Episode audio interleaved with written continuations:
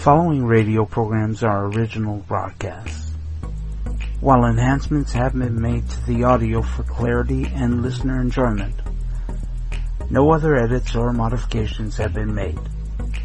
The listener may hear advertisements and notices for tobacco products, alcohol, food, and or services that may no longer be available, nor are they endorsed by whose blind life is it anyway. Listener discretion is advised.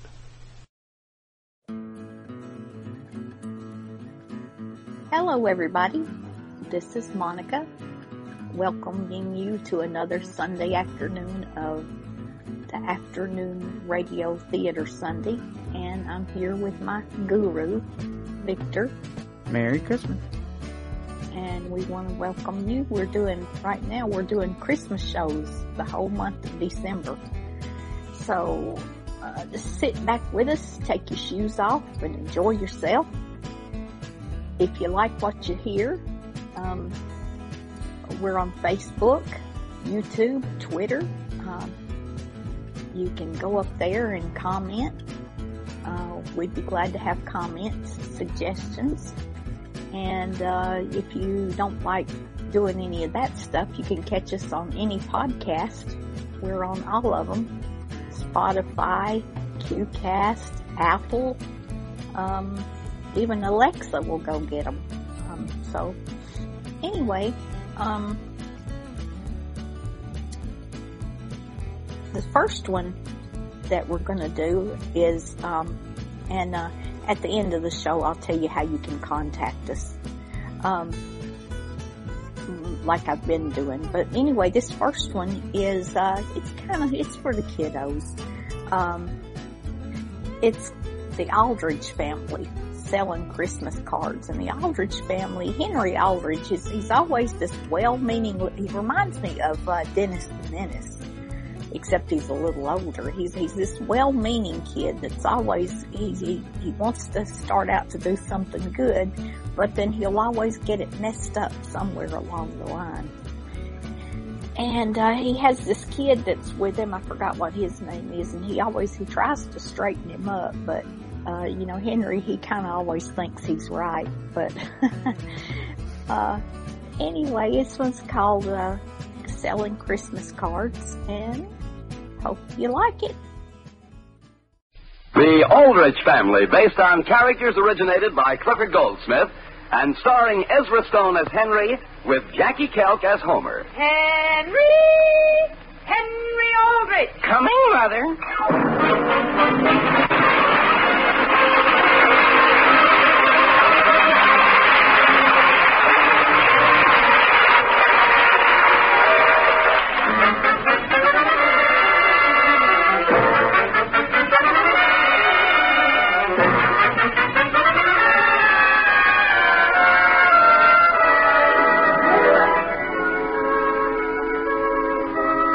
Schofield, Tom Sawyer, Huck Finn. They're more than just characters in books, for the things they say and do are the things real boys say and do.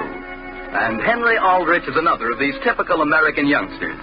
A boy from your own block, perhaps from your own home. Now our scene opens at the Aldrich telephone. Hello, operator. I want Elm 629. Elm 629. Henry, tell him exactly what you think of them.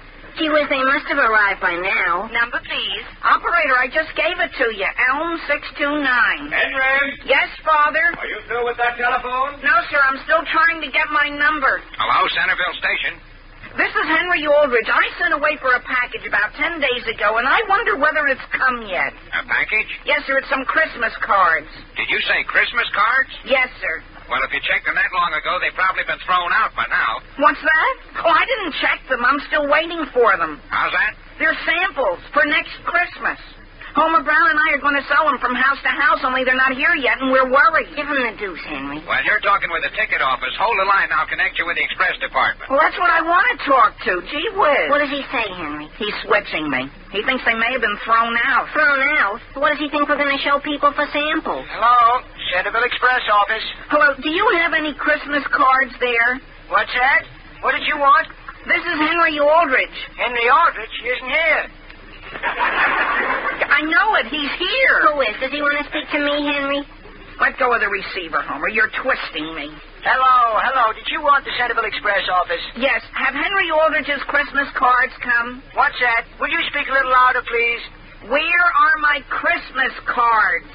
You know, it's a funny thing, but it sounds as though you keep saying Christmas cards. I am. They were sent by express. Well, this is a fine time to be calling us. You should have reported it last January. But I just ordered them in May. Well, why don't you come down here sometime and fill out a tracer? But gee whiz, don't you realize there's a war bond drive on? What's that? We don't get those samples. We can't get any orders to buy bonds with. I'm sorry, but you'll have to come down. But wait, I... Hello? Hello? That's telling him where to get off, Henry. Imagine. Henry, Yes, Father? are you through? Yes, sir, for a second. Could we ask you something? Not until I put in my call. But it's important. What's it about? Why, uh, Christmas, Mr. Aldrich. Will you boys please get away from this phone? Yes, Father. Will you let us know as soon as you can discuss it, Mr. Aldrich? Sam! Yes, Alice. I'm going to phone Mr. Thomas. What are you going to say to him, Sam? I'm going to ask him quite frankly why he can't attend a few more committee meetings. You aren't going to say anything you'll be sorry for, are you? I'm not going to be one bit sorry. Here we are, ready to start a big bond club drive. Everybody's for it. They think it's a fine thing. But a few in this town aren't doing anything about it. Isn't Mr. Howard helping? He is not. There's another example. We have a chance to get some war bond show cards at cost. And Mr. Howard, the treasurer of the committee, can't show enough interest to make up his mind as to how many show cards we need. Well, dear, if I were you, I'd resign from the committee. And call off the war? Well, you can't fight it single-handed. Father? Yes? Alice, where's the phone book? It's right there on the stand. I know you've got a lot on your mind, Father, but would it be all right if I should ask you just one thing? What about Christmas, remember? Christmas? Yes, sir. Have you bought your cards yet? Henry, will you please step out of my light while I look up this number? Hello, operator. I want Elm 232. No, wait a minute. I just thought I'd ask my mother whether I can go down to the express office. Father, where are you going? Down to the office and put in the call.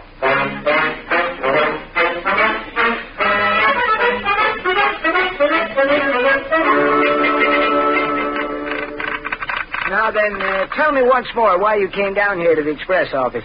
Well, I'm Henry Aldrich, and my friend and I are going to sell Christmas cards, see?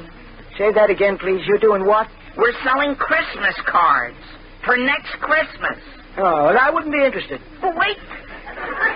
You told us to come down here. Here's the whole thing. We sent away for some samples, see? We're going to take orders, but you don't have to put any money down until September 1st, and we'd like to know where they are. Is that clear? Yes. Where what are? Our Christmas cards. Henry, maybe I better explain it to him. No, Homer, you'll only confuse him. All I know is there's nothing like that here. Well, what are we going to do? Here it is June, and Christmas is getting closer every month. I'll say. Gee whiz, we're going to use all the profits to join the War Bond Club. You are? Well, I'll take a good look, but I'm pretty sure that if there were any Christmas cards in this office, I'd know about it. Could one of you boys help me with this package, please? Yeah, sure. Hello, Mrs. Howard. Oh, hello, Henry. Oh, thank you so much. That's all right. This is heavy, isn't it? Thank you. I always said you were a gentleman. Well, thank you, Mrs. Howard. Would you. Would you be interested in some samples of Christmas cards? Provided we can find them?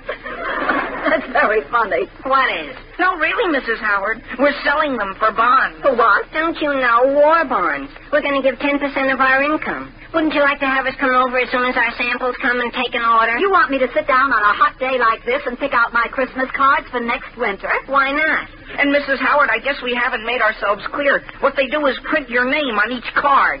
That's what takes the time. Sure. Especially if they print it in Old English. You mean it takes six months? Well, if you want it done right, it does. And, Mrs. Howard, if you put it off, the first thing you know, snow will be falling and the Christmas bells will be ringing. My goodness, what's that? What's what? Oh, just a freight train. Oh. Couldn't we interest you, Mrs. Howard? Just to sort of help our drive. Well, do you have any playing cards that aren't too fancy with just Merry Christmas on them? Oh, yes. I'm pretty sure we have. And they're cheap, I think. Well, I'll tell you what you do. Mr. Howard does all the ordering, so you phone him, and if it's all right with him, it's all right with me. Well, thanks very much. Do you want your name printed in Old English? Yes, you might as well, as long as we've got plenty of time. Say, Henry, there's no shipping here that I can locate. You're sure? Oh, Yep. Mr. Harris, I want to send that box of books there, collect. It's all marked and everything. Yes, ma'am. You want to wait for a receipt? No, I'm in a hurry. I want to get home before I get stuck in a snowdrift. What's that? What's that? Merry Christmas. What did she say? It's all right. Are you sure our package isn't here? Yes, sir. Because, see, how are we going to buy bonds if we can't go to work? You're buying bonds? Sure, that's what this whole thing is about. Sure. Henry and I are having a drive. In conjunction with the rest of the town? Oh, sure. Well, I didn't know it was that important. Now, you say your package was shipped about how long ago? Ten days ago, wouldn't you say, Home? That's the way I figure it. I see. Do you know whether it had anything breakable in it? Breakable? Yes, any glass. Glass? No, I wouldn't say so. Would you, Homer? No, I've never seen a glass one that I can remember. No. I'd say definitely. No glass. Uh-huh. Well, let's fill out one of these blanks here and see whether we can get a tracer started. And please make it urgent. Oh, yes. And add no glass. Do you think it'll take very long? Because until it gets here, we're practically at a standstill. Well, I don't suppose I ought to do it, but since it's connected with the Bond Club drive, I'll send the main express office a wire.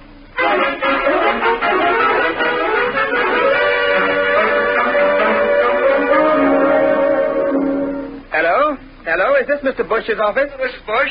This is Sam Aldrich. I was just talking with Ted Thomas. I asked him to do a little work on this Bond Club committee, and he seemed very much pleased. Yes? In fact, he said he was for it 100%. Fine. The only thing is, he says he's sorry he has a couple of other things that he's going to have to give his time to, and he suggested you take his place. Now, that's for the bond committee, Sam? Yes. Ah, that's fine. That's just fine. Glad to have the opportunity. In fact, I'm 500% for it. Well, that's fine. Now I'll tell you what we want you to do. Now, now, wait, Sam, wait. Before we get too far into this, I unfortunately I have a lot of work on my desk. It's already way behind. You have? Yes, I'm a little ashamed of myself to let it go this far, especially at a time like this. Let's see. I'll tell you what I'll do. Get hold of John Clark. He's the man for you. John Clark? Yes, yes, I was having lunch with him yesterday. He was saying he wished he could do something to help out. He said he felt so useless. He did? Well, that's fine. As a matter of fact, Sam, why don't you call him yourself? Easy for you to make direct contact. All right, thanks. Oh, that's okay, Sam. Anything else I can do? Don't hesitate calling. Fine. Goodbye. Goodbye. Well, that's a fine thing. Here's a letter for you, Mr. Aldrich. Thank you. Put it on my desk. Is Mr. Bush against the bond drive? No, no, he's very much for it. In fact, he's 500% for it. That's more than anyone else I've called up this morning. Did you talk to Mr. Howard? Yes, he said he doesn't think a thousand show cards are necessary to advertise the bond drive. What does he want us to do? Keep it a secret? Well, he said he wants to think it over and you're to call him back. Are you going to ask Mr. Clark to help you? Not right away. I'm going to sit down and rest a minute.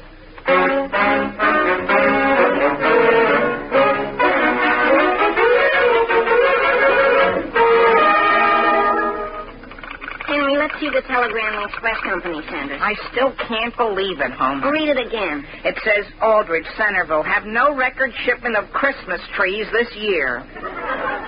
Wire further details collect. Well, if that isn't the darndest thing, how could people be so dumb, Henry? What do you think we ought to say in reply? Tell them we can't understand their telegram. Will they please wire us more details? Well, that isn't going to get us anywhere, Homer. We've got to send them a very careful explanation. All right, only I don't know how we're going to do it in ten words. Why should we worry about ten words? They say send it collect. You got a pencil? Sure, what'll we say? Gentlemen. Gentlemen. Then how about don't want Christmas trees? Sure, that'll tell them. We cannot purchase war bonds because order we placed ten days ago has not arrived. Sure. Have you misplaced Christmas cards? Some of those were New Year's cards, Homer. They were? Let's just say, have you misplaced holiday greetings? That's good. That'll tell the whole story. Here, Homer, take it over to the ticket office and finish writing it down while I phone Mr. Howard. What for? Tell him his wife wants him to place an order with us. You know, the more I think about this telegram, the better I like it. What's Mr. Howard's number? 855. 855? Sure. Number, please. Uh, Elm, 855. Elm, 855. Henry, do you think we ought to cut out any of this just to reduce the cost? What do you think? Well, the only word that isn't necessary is gentlemen. Why should they have to pay to be called a thing like that? Okay, scratch it out. Mr. Howard speaking. Hello, this is Henry Aldrich. What did you say, Aldrich? Yes, sir. Oh, yes. Uh, you're calling about the cards, aren't you, Aldrich? The cards? Yes, sir. Well, that's a coincidence. I was just sitting here thinking about them. You were? About how large are they? Well, I'm sorry, but the samples aren't here yet. Have you any ideas of the price? You mean by the dozen? Oh, you aren't trying to be sarcastic, are you, Aldrich? What's that? Well, I'll tell you what I'll do with you. If your heart's set on it, I'll settle for 500. What's that? But not one more. That's all we have. Five hundred? That's right. Well, what kind of lettering would you like on them? Something in the way of Old English? Old English. Uh, don't you think block letters would be easier to read at a distance? At a distance? Well, they're going to be tacked up on telephone poles, aren't they? Are they? Is this Mr. Howard? Yes, this is still Mr. Howard. Are you sure you want 500? Yes, sir, we can cover this town easily with that. Goodbye. Homer! Homer! Gee whiz, we've got to send another telegram to the express company and hurry them up. Why? Mr. Howard's taking 500. In Old English?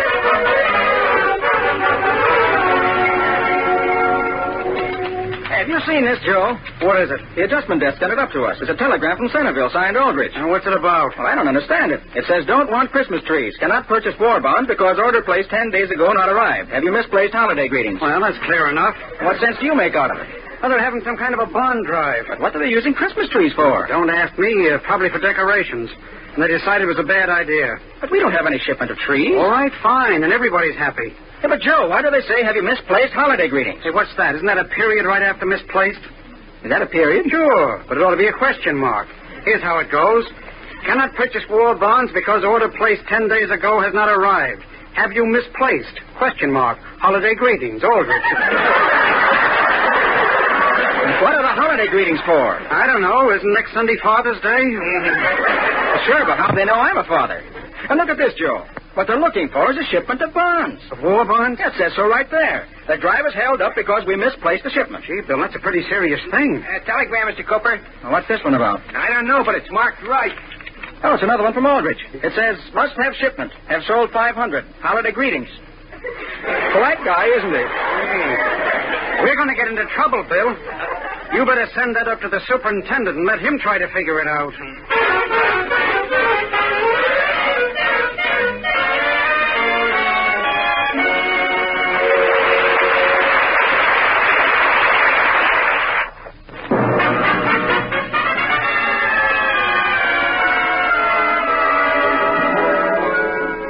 Now, getting back to the troubles of Henry Aldrich. Henry and Homer had planned to take orders for Christmas cards in order to make enough money to buy a war bond. When the samples for the cards did not arrive, they wired the express company. They wired a second time. While the boys are waiting at the station for a second reply, the scene opens in Mr. Aldrich's office. Hello? Is this John Clark? This is Mr. Clark. Well, this is Sam Aldrich, John. Yes? I was talking with Mr. Bush this morning about our bond drive. I wanted him to do some work on one of the committees. Yes, is he going to? Well, he wants to. He's for us 500%. But he's tied up right now, and he suggested I call you and see whether you couldn't help us out. Well, that's fine. That's fine. I'm glad you called. Good. Now I'll tell you what we'd like to have you do. Uh, now, wait, Sam. Uh, is this something that has to be done in the next few days? Yes, it'll have to be. Well, that's too bad. Uh, because after next week, I could give you all the time you want. But you can't right now. Well, you know how things are in my business, Sam. I'm with you heart and soul, but my hands are tied. I see. You know me, Sam. I'm for this drive a thousand percent. And I wish you luck. Goodbye. Goodbye. Here's the box that just arrived, Mr. Aldrich. A box? What's in it? A supply of 10% pledge buttons for the bond drive. Are they all 10%? Aren't any of them a 1,000%?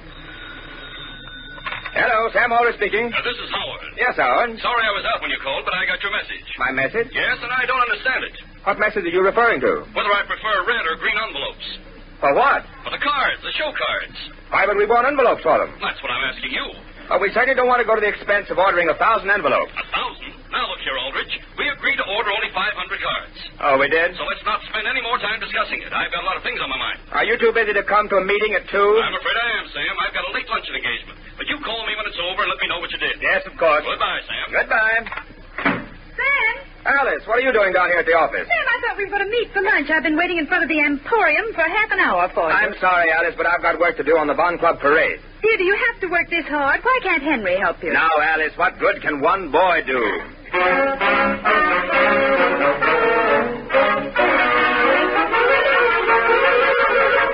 Read it again, Henry. I've already read it four times, huh? Well, read it again. I can't believe it. Aldrich, Centerville, greetings to you.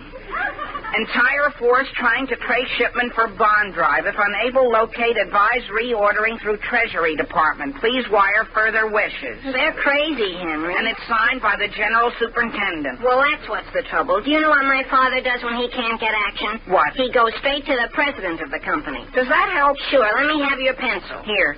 Gee whiz, don't they realize we're losing orders left and right? And Henry, what about the big parade? We don't want to ride on the float if we haven't even bought our bonds. That's what I say. What are you writing? President of the Express Company.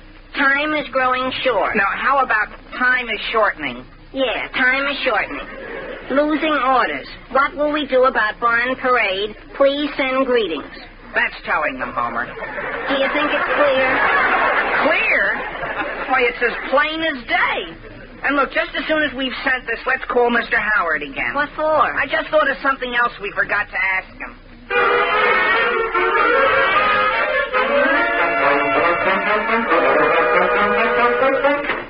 Any calls while I was out for lunch, Miss Graham? Yes, Mr. Howard. Mr. Aldrich's son phoned. His son? What did he want? He's apparently helping his father. He wanted to know whether you want your middle initial printed on the card. On what cards? On the show cards, I imagine, for the bond drive. They're going to print my name on them? I imagine they are. I'm supposed to call Mr. Aldrich back. Well, I didn't realize they were going to do anything like that. The Aldrich boy asked about Mrs. Howard, too, but I explained that she has nothing to do with this. Yeah, that's fine. Uh, Miss Gray, now, uh, how many of those cards did I tell you to order? 500. Yes, well, I don't think 500 will be enough. Do you? I don't know, sir. As a matter of fact, that wouldn't be anywhere near enough. Now, here's what you do. Call Sam Aldrich, see? Yes, sir. Tell him we want at least a thousand cards. With or without your middle initial. If he doesn't mention it, don't you? After all, I don't want him to think my name has anything to do with doubling the order. Yes, sir. Besides, I don't really care whether the J, the J is in or not. Yes, Mr. Howard.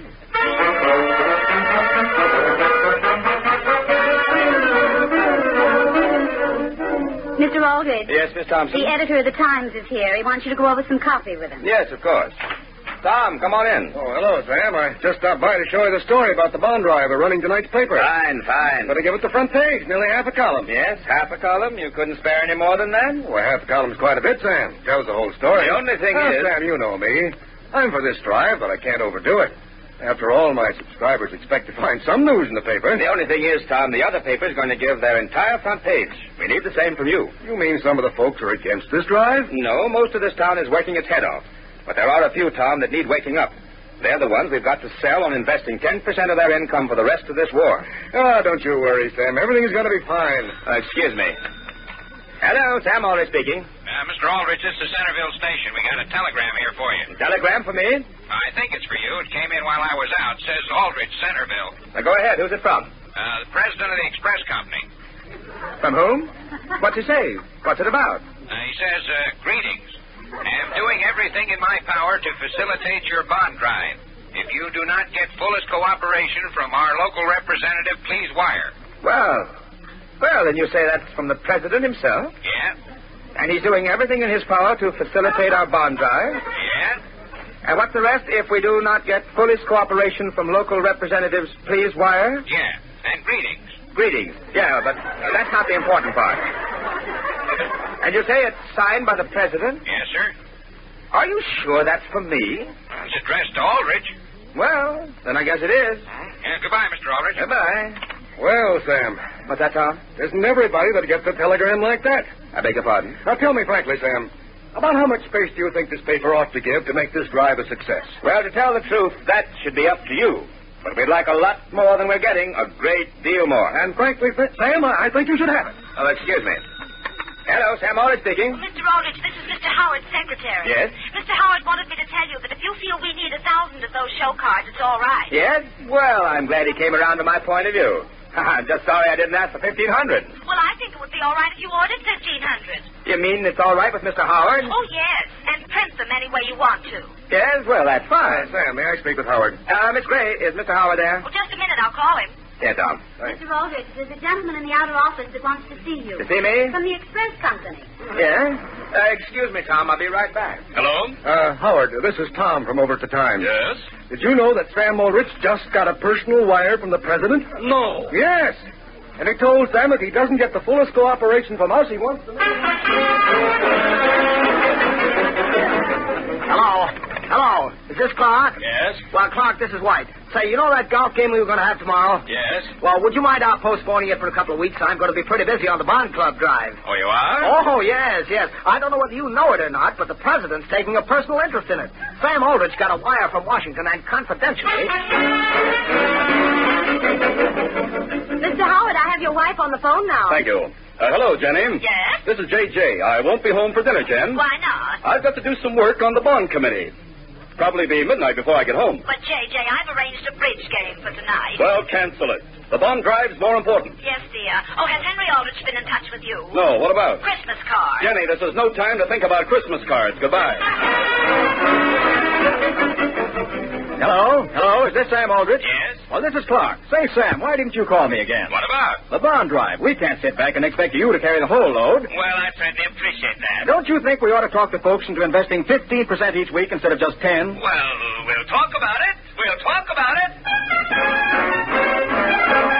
Extra, extra paper. Get your extra time, here. Read all about the bond drive parade. Extra paper, extra. All about the bond drive. Sam, look at the that's going by. Which one? The one just coming up to the reviewing stand. Oh, yes, yes. Very good. Is the float that Henry and Homer are on in sight yet? Uh, not yet. They ought to be along in a minute, though. The sandwich company here in town bought the most bonds? The Express Company. The Express Company? Yes, for some reason, the main office in Chicago wired that they'd be willing to top the pledge of any firm in town. Well, what's that nicer? Hey, you know those show cards, Howard, okay? Look pretty nice. Well, hasn't spoken to me since we put them up. Oh, incidentally, don't let me forget to tell Henry when he gets home there's a package at the house from the Excelsior Greeting Card Company. Yes? Yes, it came this morning by parcel post. Yes? Sam, Sam, here comes the float that Henry's on. Where? Way down the street. See it, Sam? See it? Oh, yes. Sam, when did they get the truck? The Express Company loaned it. Well, Sam, why are Henry and Homer in track suits? They're supposed to be relay races, Alice, don't you see? Oh, oh yes, isn't that nice? What is that that Henry's handing over to Homer? A torch, Alice. See the sign above them? They represent the spirit of total effort. Of total what? Effort, Alice. Effort. This drive is the greatest thing this town has ever had.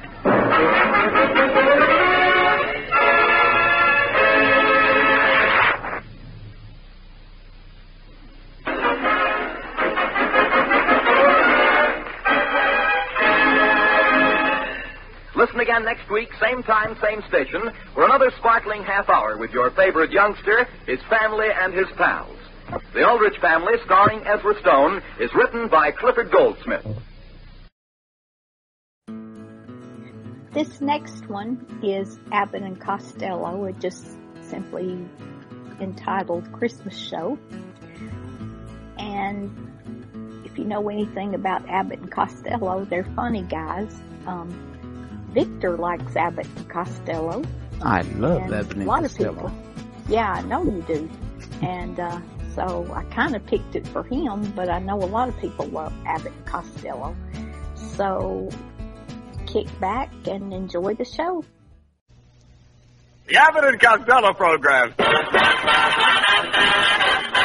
The Abbott and Costello program, with the modern rhythm of Will Osborne's orchestra, Iris Adrian, our singing star Connie Haynes, and spotlighting that chunky, chubby little cherub who, when caught asking a neighbor lady to take her shoes off because his uncle Artie Stebbins said she had crow's feet, calmly said, I'm a bad boy.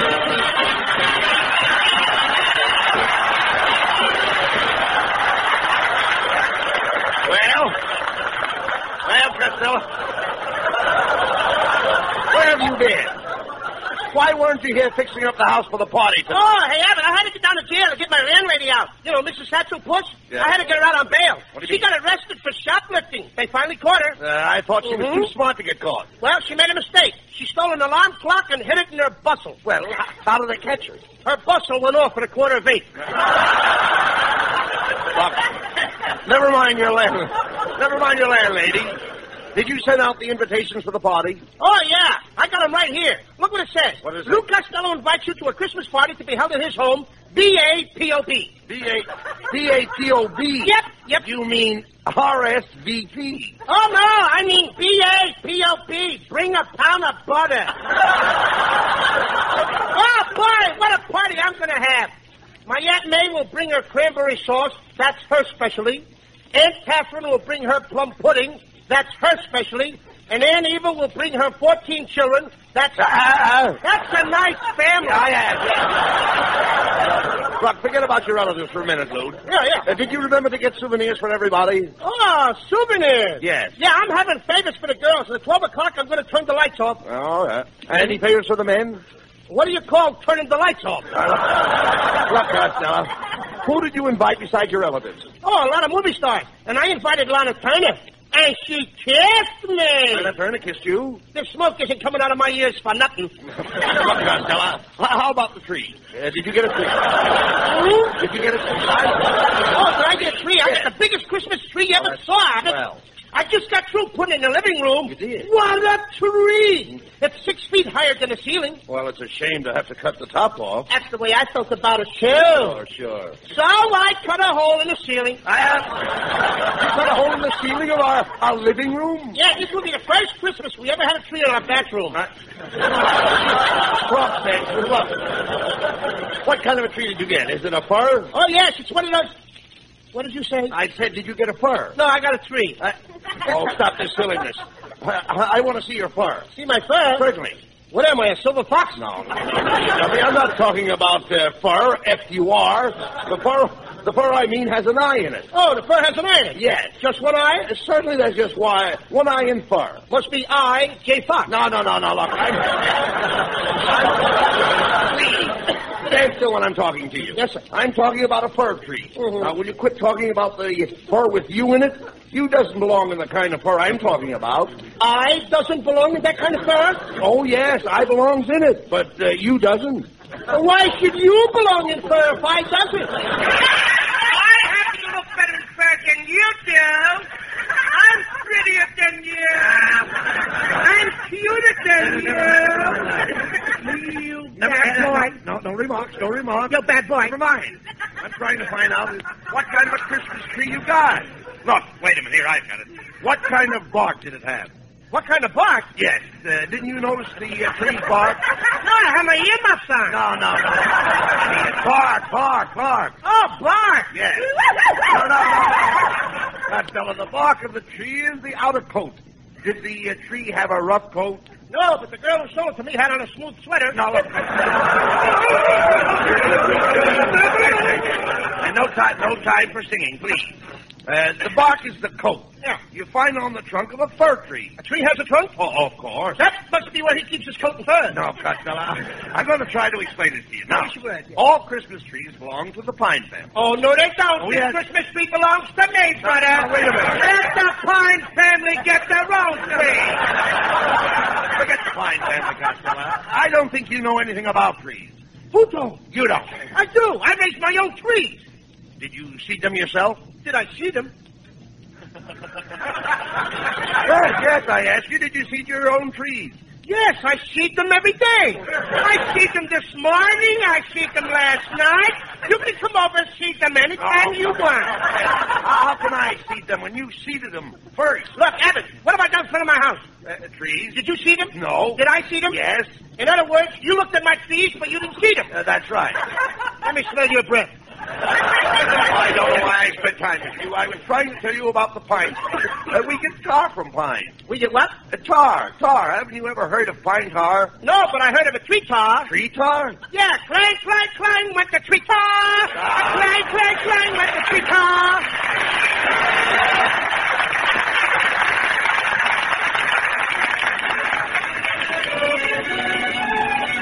Lovely Connie Haynes repeats the song she helped make so popular. With my high Dutch collar and my high top shoes and my hair high up on my head.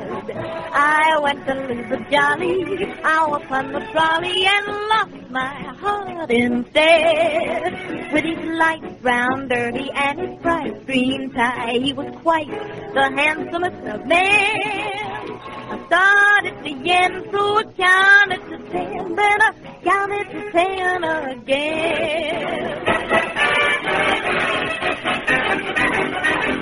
Clang, clang, clang went the trolley. Ding, ding, ding went the bell. Zing, zing, zing went my heartstrings. For the moment I saw him, I fell. Chug, chug, chug went the motor. Bump, bump, bump went the brake. Thump, thump, thump went my heartstrings. When he smiled, I feel the top shake. He tipped his hat and took a seat. He said he hoped he hadn't stepped upon my feet. He asked my name, I held my breath. I couldn't speak because it scared me half to death. Buzz, buzz, buzz went the buzzer.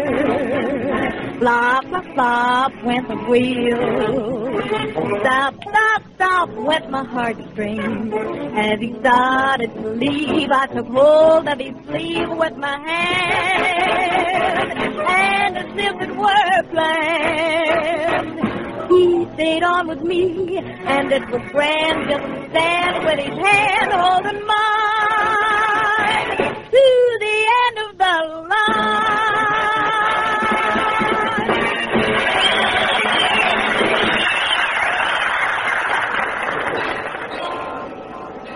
Costello, what did we have to come downtown for? Oh, I gotta get some more spaghetti, Abbott, so I can finish trimming my Christmas tree. I couldn't find any tinsel this year, so I'm trimming a tree with spaghetti. And boy, does it look beautiful. Oh, what's beautiful about trimming a tree with spaghetti? Every time I plug it in, the meatballs light up. yes, I do. So with that silliness again.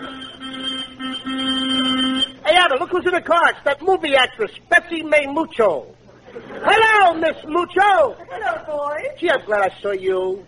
I want to invite you to my Christmas party tonight, Miss Mucho. Oh, I'm very sorry, but I have to go down to Los Angeles. I'm having a dinner party at the Ambassador Hotel.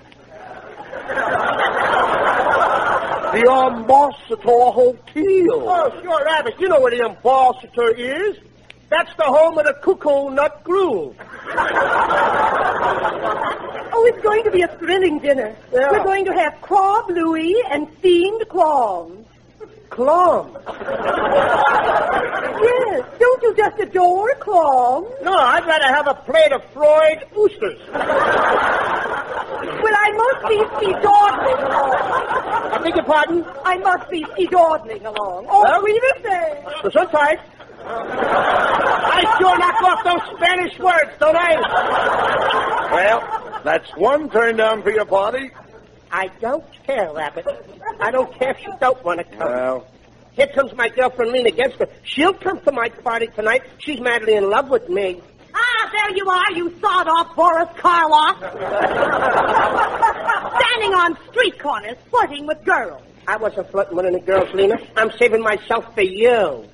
Thanks, Fatso, for saving so much. I've got a bone to pick with you. I put some of that perfume you gave me on my hair. wait a minute. I think it has a nice golden tint. Uh, what is it, Chanel number five? No, Kim number seven. Roller and all. You little worm. Please, Lena, let's be friends. I'd never desert you. I'd stand by you. I'm as solid as the rock of Gibraltar. I can believe that. You're sticking out in the Mediterranean. Look, Lena, don't talk like that. I was just going to ask you to come to my Christmas party tonight.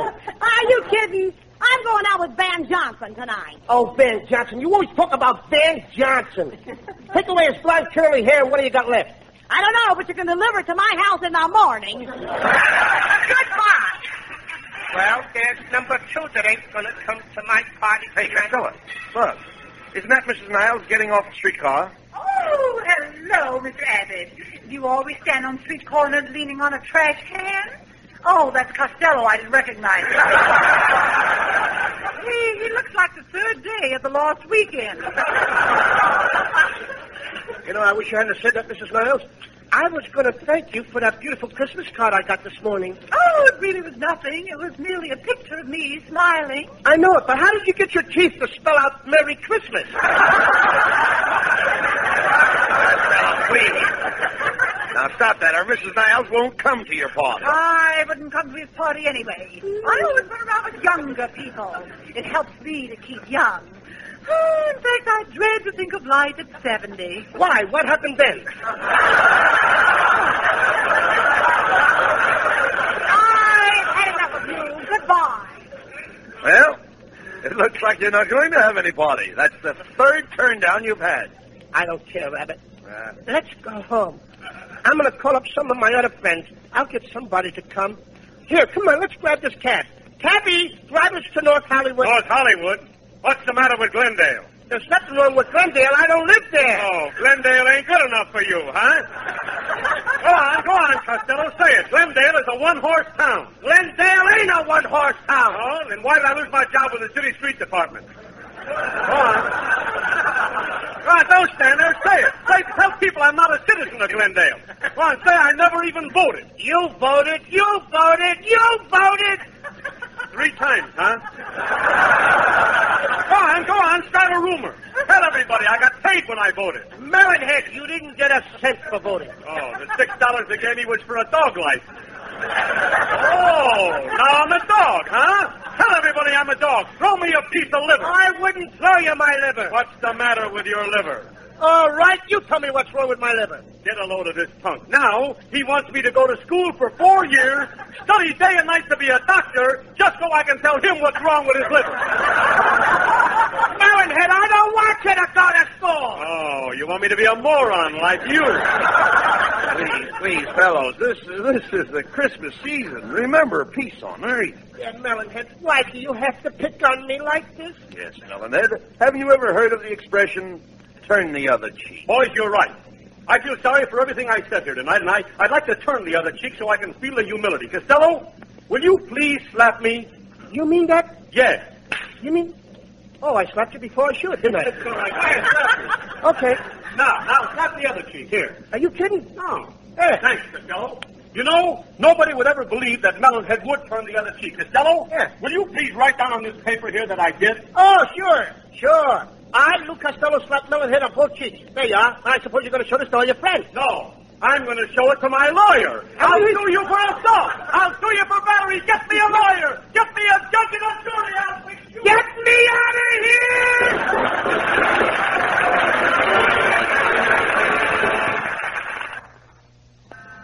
Well, Costello, it's 12 midnight. Not a soul has shown up for your party. I can't understand it. I don't know. Nobody showed up for my party at all. I thought my girlfriend Lena would surely show up. Yes. It's a shame that you aren't going to, to get to kiss her under the mistletoe. The what? The mistletoe. Didn't you ever kiss a girl under the mistletoe? No, I always kiss them under the nose. Well, it looks like nobody's going to kiss you tonight. Yes, Abbott. All my friends have deserted me. I'm just a failure. Ah, no, you're not, Costello. You're a big success. No, Abbott, I'm just a complete flop. No, you're not, Costello. You're a great guy now. No, Abbott, I'm just a sawed-off, little, ugly-looking dope. Well, don't stand there. Argue with me. Oh, stop this, Costello, please. I'm going to bed, Abbott. Good night. Wait a minute. Aren't you uh, going to hang up your stocking? No. Santa Claus won't even come here. Now, that's wrong, Costello. Santa Claus loves everybody. He doesn't love me, Abbott. He don't. Santa Claus has never come to my house on Christmas since I was seven years old. I was a smart aleck little kid in those days, just like some boys and girls are today. I went around saying I didn't believe in Santa Claus. If a kid come up and said he believed in Santa Claus, I used to say, Ah, you're nothing but a sissy. There ain't no Santa Claus. That's your father. But now I realize how wrong I was. I want to tell all the little boys and girls what happened to me. Let's all be children again. Let me take you back to Christmas Eve some 20 years ago. I'd been out all day playing with my friends Chowderhead Abbott and Skinny Niles. It was a beautiful Christmas Eve. Snow was falling, and you could see the lights on the Christmas trees and all the houses. Dreaming of a white Christmas, just like the one we used to know.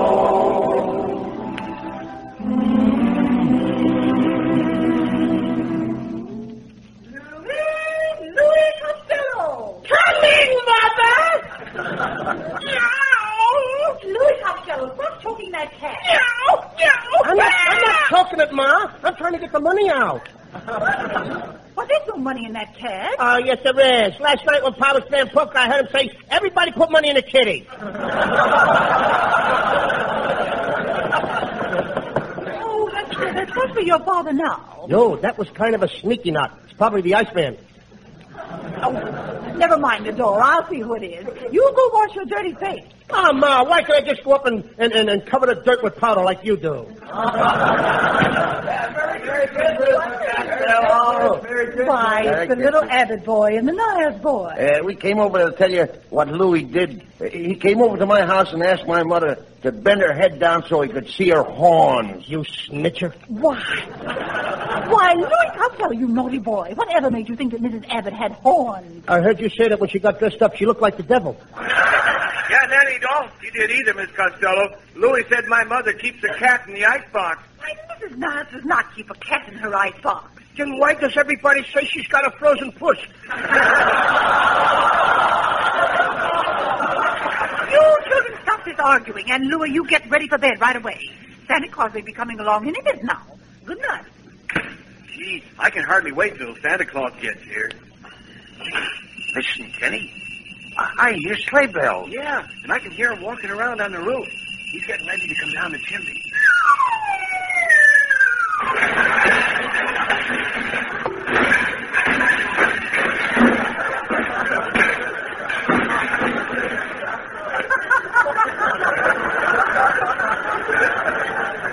Who built that fire in the fire?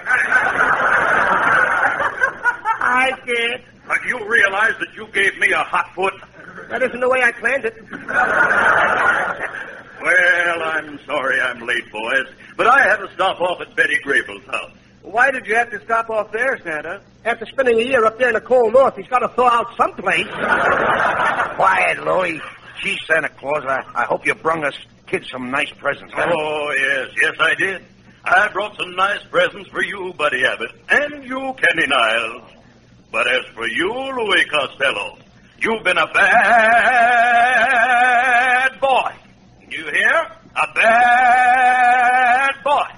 Santa Claus, did you have lamb chops for dinner? I'll take care of you later, Louis. Here, Kenny and Buddy, here are your presents. Now run along home like good little boys. Gee, thanks, Santa. That's all right. Good night. Good night, boys. Good night. Now, Louis Costello, I want to show you all the black marks I've got down here against you in my book. Now, here's a report from your Sunday school teacher. She tells me you put slide paper in all the pews last Sunday. That you put a cat in the pipe organ. That you put Limburger cheese behind all the radiators. And then you put a cat from a Coca-Cola bottle in the collection box and took out 15 cents change. now, what do you say to that? I'm a busy little bee, ain't I? Silence. You haven't heard the worst. I see that a few years ago you flirted with a little girl in school.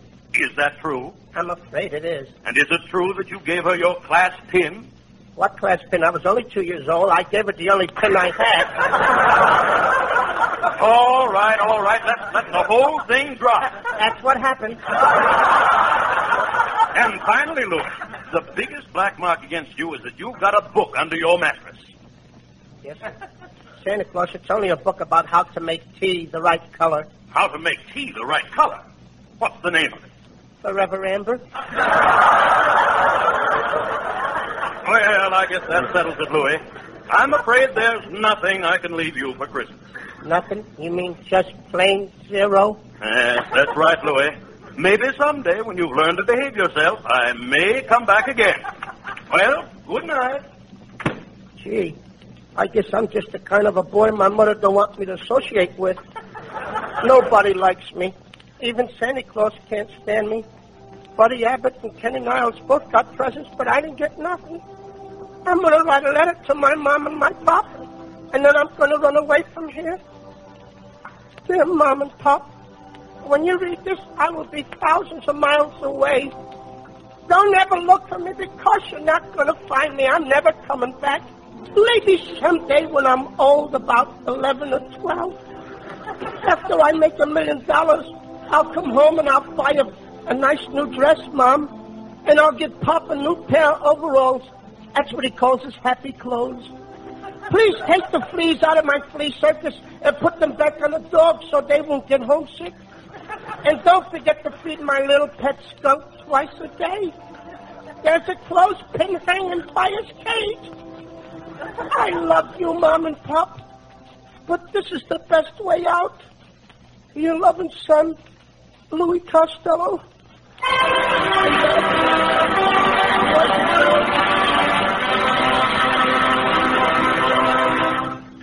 Boys and girls, that happened over 20 years ago, and Santa Claus has never come back to see me to this day. Please, kiddies, take a lesson from me and be good boys and girls, so that next Monday night, Christmas Eve, you won't be waiting for Santa Claus that didn't come like I've been waiting for all these years. Oh, come, Lou. I guess we'd better go to bed. Well, look, the Abbott, it's Lena, and Connie Haynes, and it's Melonhead, and Ken Niles. Oh, boy, you all came to my party. Yes, yes, and I'm here too, Louis. Santa Claus, you finally came, and you even brought your horse with you. What horse? It's me. Pardon me, Mrs. Niles. Gee, I didn't dream that anything like this was going to happen. I thought that nobody cared about me anymore. I was dreaming of a sly Christmas. I thought my friends had passed me by. Why, you know, Costello, that you're one fellow that we all think You are loved by both the kids and old folks, though you have whiskers on your jokes. May your life be merry and bright. and may all your Christmases to be. Help me, Mrs. Niles. With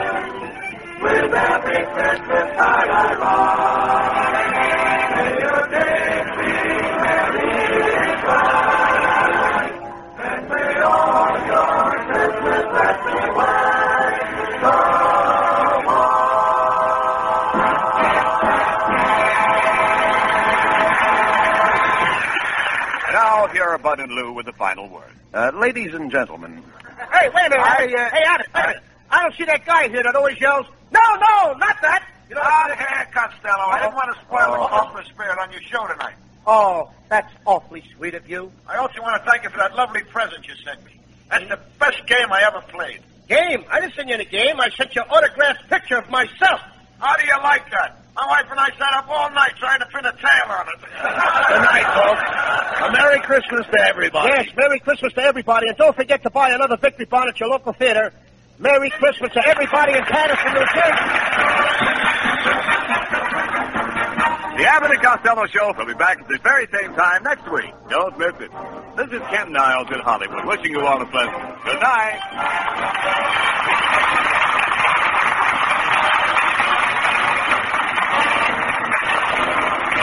This is the National Broadcasting Company.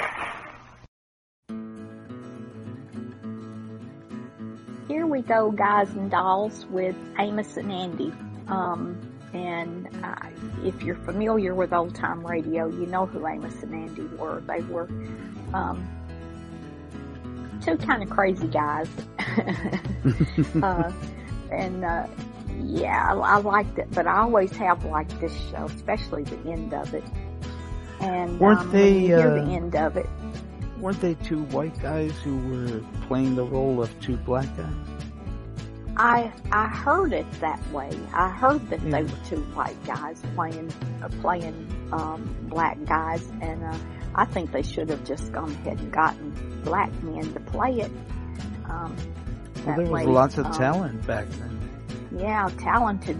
You know, um, black people didn't get to show their talent back then like they do now. So, Mhm. um, I, you know, I, I think that's what they should have done. But they tell me that it's two uh, white guys playing the part of two um, two black men.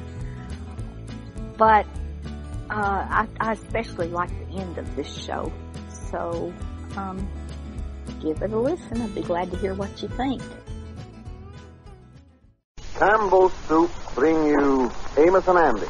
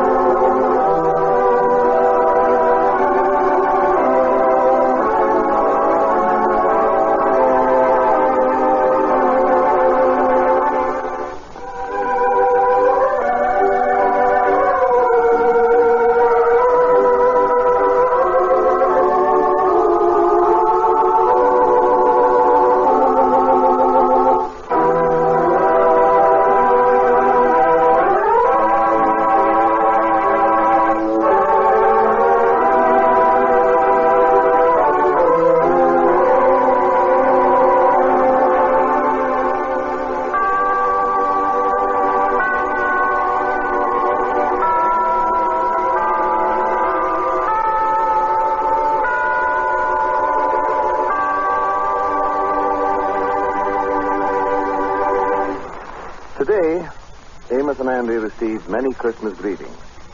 Both boys are extremely happy and are looking forward to Christmas Day. As the scene opens now, we find Amos in the front room of his flat. Andy has just entered carrying a few packages. A small lighted Christmas tree sits on a table in one corner. In the back room, Amos's baby boy is asleep in his crib, and his little daughter is preparing for bed. Ruby and her mother have just gone out for a short while. There? Well, come in there, son. You look like Santa Claus there with all that stuff. Yeah, how is you, boy? How is Fine. you? Merry Christmas. Yeah, same to you. Doggone, that tree looks good. Yeah, don't look pretty? Yeah, wait a minute. Let me lay these packages down here on the sofa. Oh, you making the rounds, ain't you, son? Yeah, making the rounds, spreading good cheer. Yes, sir. Oh, boy, that is a pretty tree, too. Yeah. Got a lot of lights on there, boy. Yeah, we saved some of them from last year, and then we got another new string this year and added on to it. Oh, that's good. Yeah. Well, we just decorated that tonight. Uh-huh. Ruby and her mama is going out to take a few things to some poor people that they know here in town. They'll be gone about an hour. Yeah, well, I'll leave these packages here. Leave these, all of them? Oh, sure. Here's one for Ruby. Here's one for her Mama. Oh, gee. There's one for you right there. Oh, thank you.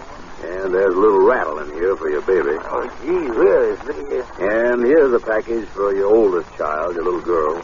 Oh, uh, I, I certainly a Santa Claus this year, Andy. Thank you so much. Well, that's all right. I feed a lot of stuff over at my place from your house.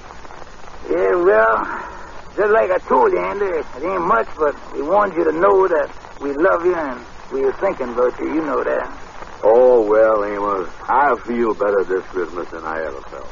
Yeah. Uh, by the way, uh, when you open up your packages, Well, uh, the kids get up early, and, well, we all get up and start early Christmas morning.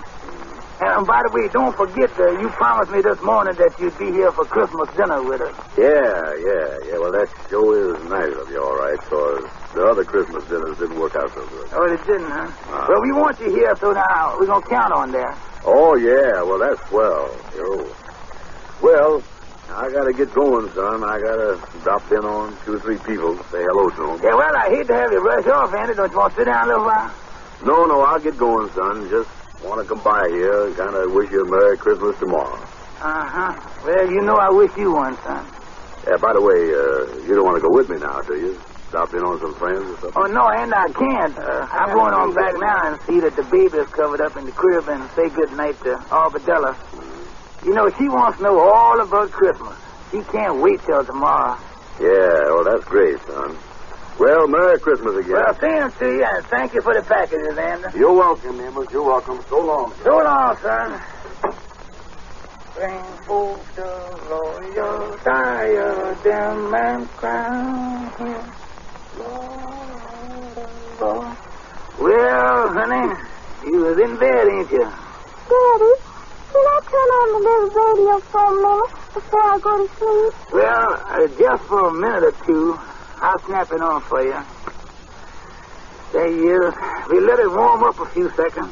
We don't want to wake up baby, you know. Oh, music never wakes him up, Daddy.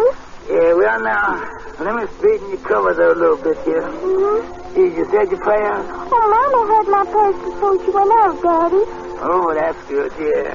Glad The of Paul that. Taylor Chorus continues with the Lord's Prayer. Yeah, well, now, you get under covers, honey. Daddy, could you get some Christmas music on the radio?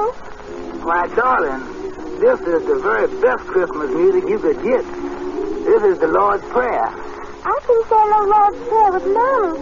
She's been teaching it to me. Yeah, I know she is. What does the Lord's Prayer mean, Daddy? Well, it means an awful lot.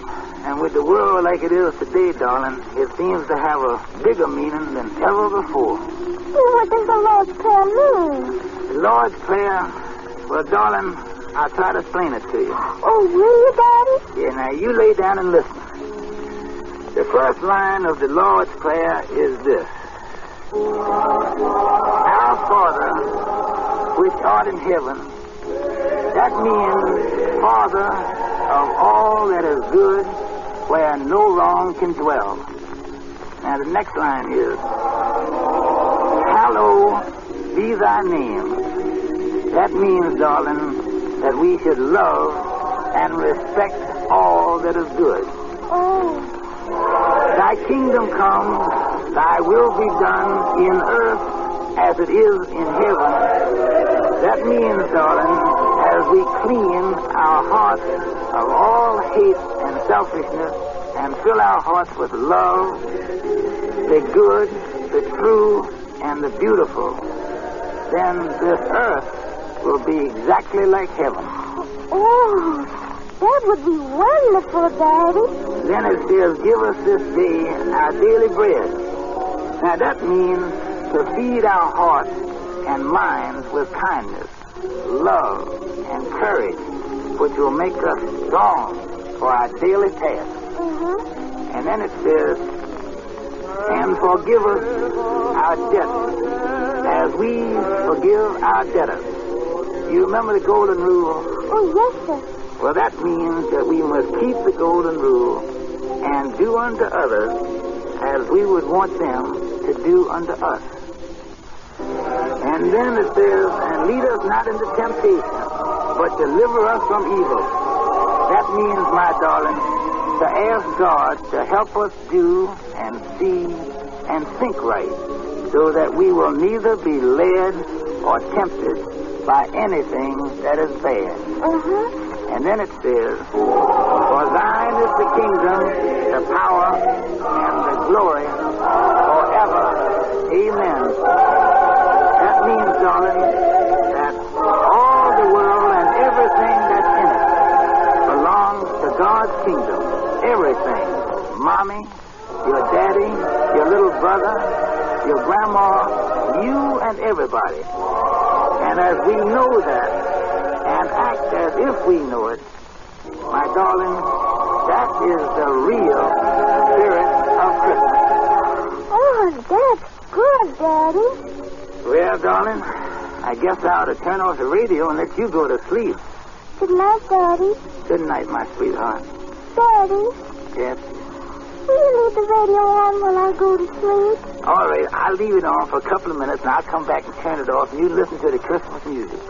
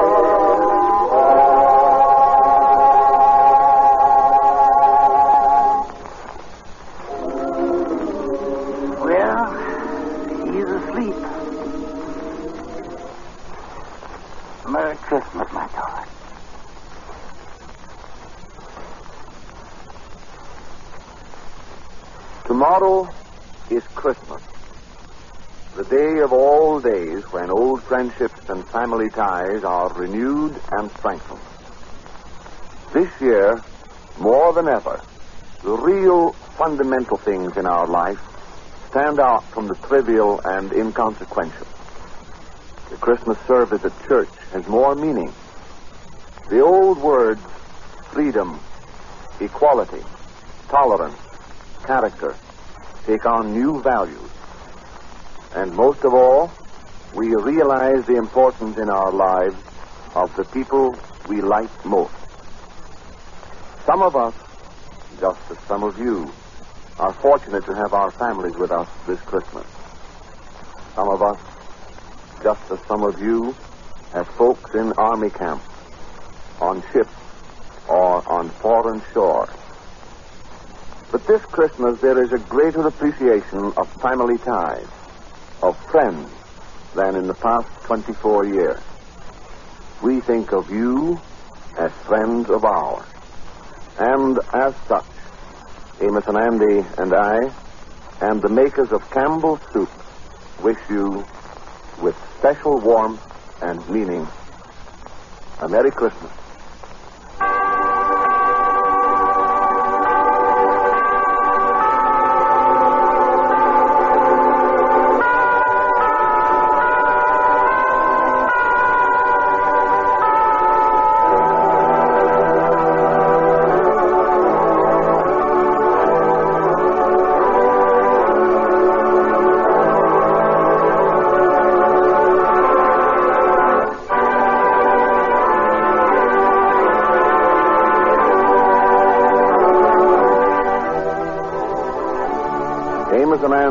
In person will return to you tomorrow at this same hour. This is Bill Hay speaking for Campbell's Soup, bidding you all good night.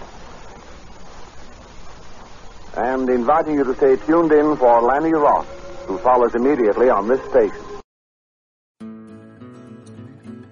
Okay, this next one um, is Bing Crosby Christmas, and he had several Christmas ones, but um, this one I didn't like because the reason I didn't, y'all finally heard me say I didn't like something. Wow. Um, uh, Victor's going to make that a national uh, announcement up on his. Uh, It's a National Treasure channel. Day. Yeah. Uh huh. Yeah. but but I was really disappointed in uh, in this Christmas show that I have here because he mixed it, it he mixed other things in it besides Christmas when it was supposed to be a Christmas show, and um, that just kind of disappointed me. But um, y'all might like it. Uh, but the thing about Bing Crosby is he had several Christmas shows. Maybe I can go up and see if I can find another one at some point. But I, I had two and I didn't like either one of them. But anyway, y'all let me know. Where the blue of the night meets the gold of the day, someone waits for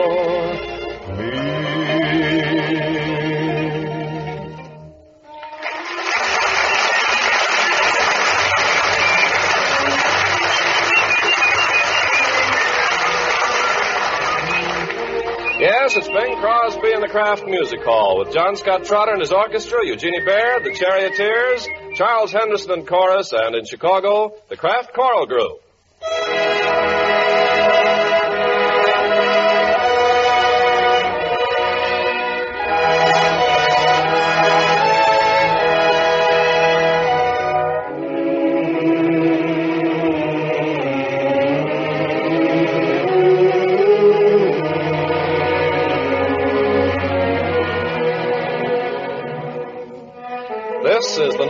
Consecutive Christmas Bing has sung Adeste Fideles here in the Old Kraft Music Hall.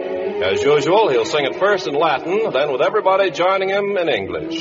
Surely this year, more people than ever before will want to raise their voices in a chorus of Come All Ye Faithful. Bing, I think it'd be nice if folks at home would join in too, and folks all over the world. We're certainly counting on them, Ken. The home folks, wherever they may be, to help us sing this eternal hymn.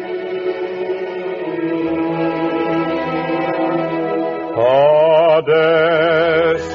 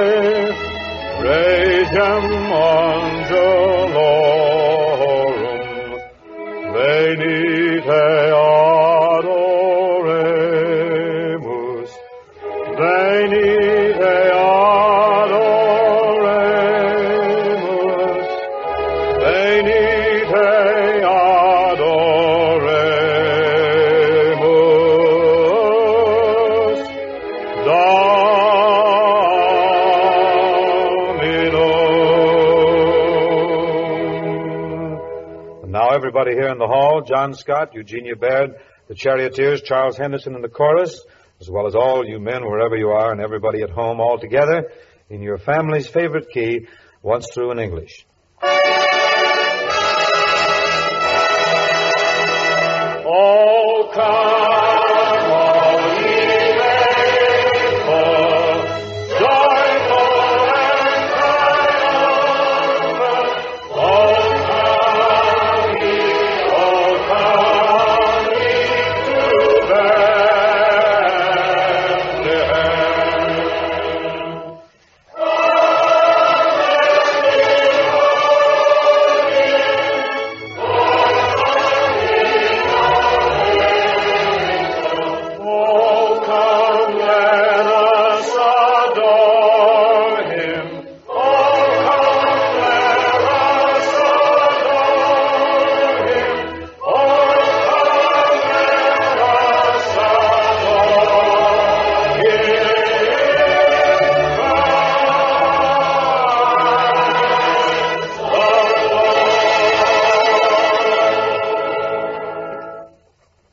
you very much. I think you folks listening at home, you ought to know where we got our wonderful support in the soprano and the contralto departments this evening. We're proud to welcome to the hall more than a hundred young ladies from Uncle Sam's Navy. They're on their way to a preview at Paramount Studio where they will witness a flicker dedicated to their own branch of the service. A little item called Here Come the Waves. I know they'll be captivated by the caperings in this picture of my very good friends Betty Hutton and Sonny Tufts even if they must suffer through the faintly antique antics of one of the older crooners. Just to kind of limber them up gently for this harrowing experience, we've asked them to visit us first. And here they are. They're looking mighty sharp in their navy blue and white. I'm glad it is we are to see them. With those happy harmonists, the charioteers assisting, we like to salute our waves here tonight with that merriest of traditional melodies, Jingle Bells. Jingle bells, jingle bells, jingle all the way. What fun it is to ride in a one-horse open sleigh. Jingle bells, jingle bells, jingle all the way. What fun to ride and sing in a one-horse open sleigh. Dashing through the snow in a one-horse open sleigh. O'er the fields we go, laughing all the way. Bells and bobtails ring, making spirits bright. What fun it is to ride and sing a sleighing song tonight. Jingle bells, bells,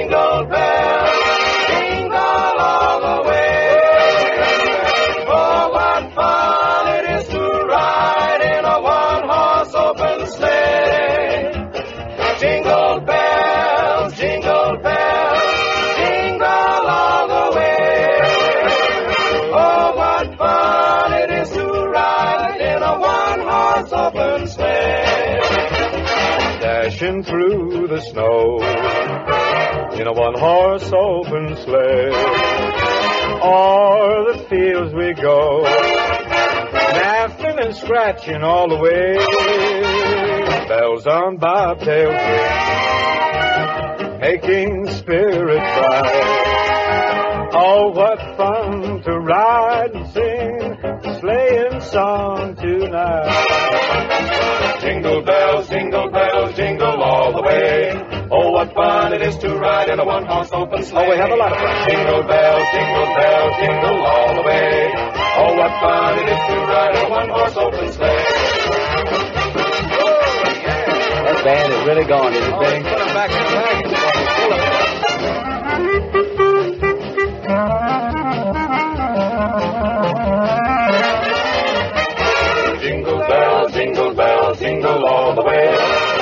What fun it is to ride in a one-horse open Oh, sleigh. we have a lot of fun. Jingle bells, jingle bells, jingle all the way. Oh, what fun it is to ride in a one-horse open sleigh. Yes. Got to associate that melody with everything Christmassy. Got to, just as this next character is associated with everything around the pantry. Lay it in there, Jack. I don't need to tell you, ladies, that there are just two more days of grocery shopping before the Christmas feasting really begins. I do want to remind you something for that grocery list tomorrow morning. It's Kraft cheese spreads for snacks on Saturday night or Christmas Eve, or for appetizers just before the Christmas dinner. Particularly, I want to remind you that the four creamy varieties of Kraft cheese spreads take just two ration points apiece. There's Kraft pimento and olive pimento spreads, the zestful Roka spread, and Kraft relish spread with the bits of pickle all through it. Just set them out in their own glasses, put out some crackers, and snacks are ready. Sometime this weekend, you'll be glad, mighty glad, you remember to get some Kraft cheese spreads. Our lovely lady with the dulcet delivery, Eugenie Baird, brings us a stardusty ditty now. I Dream of You. Very pretty thing, too.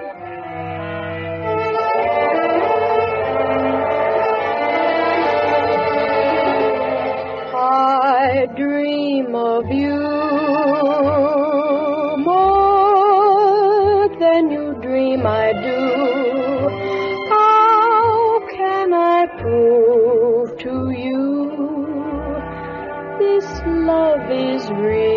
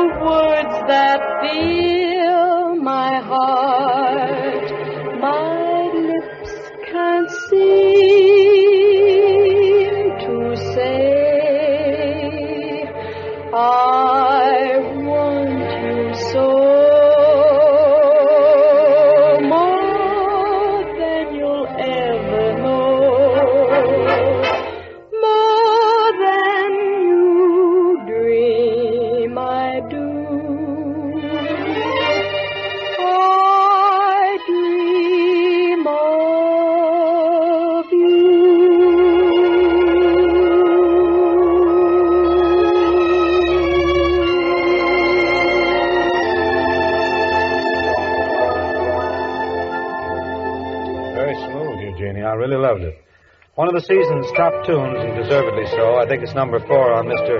MF's LST on Making Believe. I'm making believe that you're in my arms, though I know you're so far away. Making believe I'm talking to. Wish you could hear what I say. I'm here in the gloom of my lonely room. We're dancing like we used to do. Making believe is just another way of dreaming. So till my dreams come true. I'll whisper good night, turn out the light, and kiss the pillow, making believe it's you.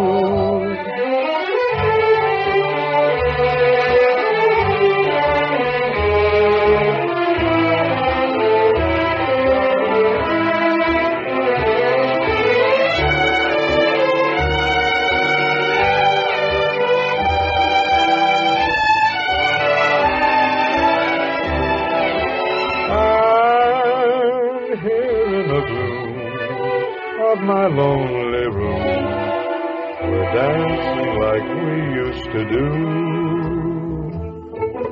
Making believe is just another way of dreaming.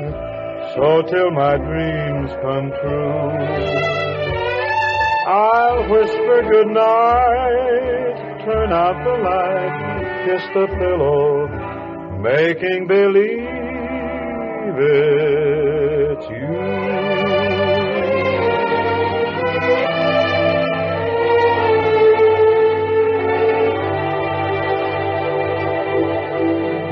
Charioteers come to us tonight laden with a message, thus combining happily entertainment and practical purpose. Knock it, men, right in yonder.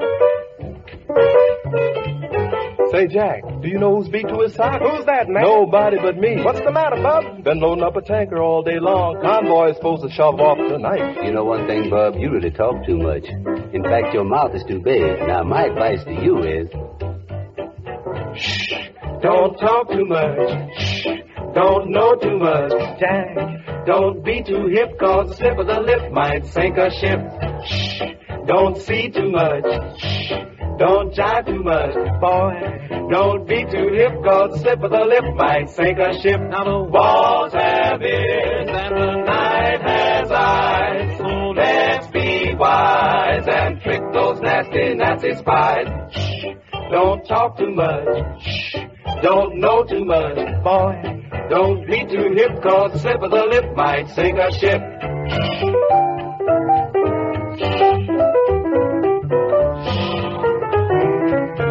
Slip of the lip might sink a ship.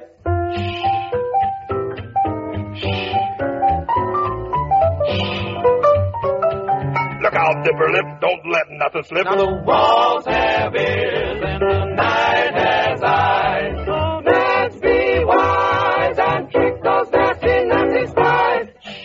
Don't talk too much. Shh. Don't know too much, boy. Don't be too hip, cause slip of the lip might sink a ship. Don't talk too much. Don't know too much. Be like King Tut. Now, he won't talk, cause that guy's dead. So keep your big mouth shut. Fine men, very lovely indeed, very clever. One of the most welcome canciones to come up from south of the border is Cuando Vuelva a tu lado. Yes, sir, which has been Englished into What a Difference a Day Made. What a difference a day made. Twenty-four little hours brought the sun and the flowers where there used to be rain. My yesterday was blue, dear. Today I'm part of you, dear. My lonely nights are through, dear. Since you said you were mine, what a difference a day made. There's the rainbow before me. Skies above can't be stormy since that moment of bliss, that thrilling kiss, it's heaven when you find romance on your menu. What a difference a day difference is you.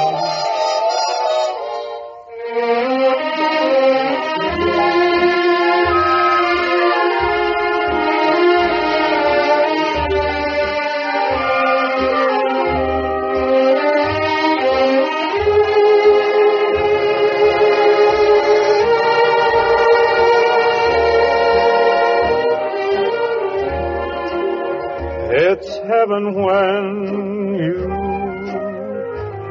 find romance on your menu. What a difference a day. And the difference is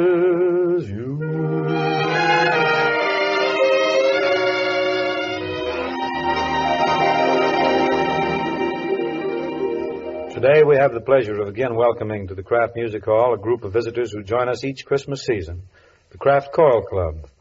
A warm feeling of fellowship is the year-round Christmas spirit characteristic of this group of 70 of our co-workers in the Kraft Chicago offices and factory.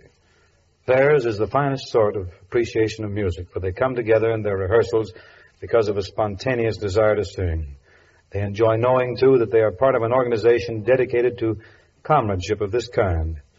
This Christmastide, the Kraft Choral Club, under the direction of Lou Jacobson, brings us Henry Fry's distinguished arrangement of Beautiful Savior, a Christmas anthem based on a traditional folk melody.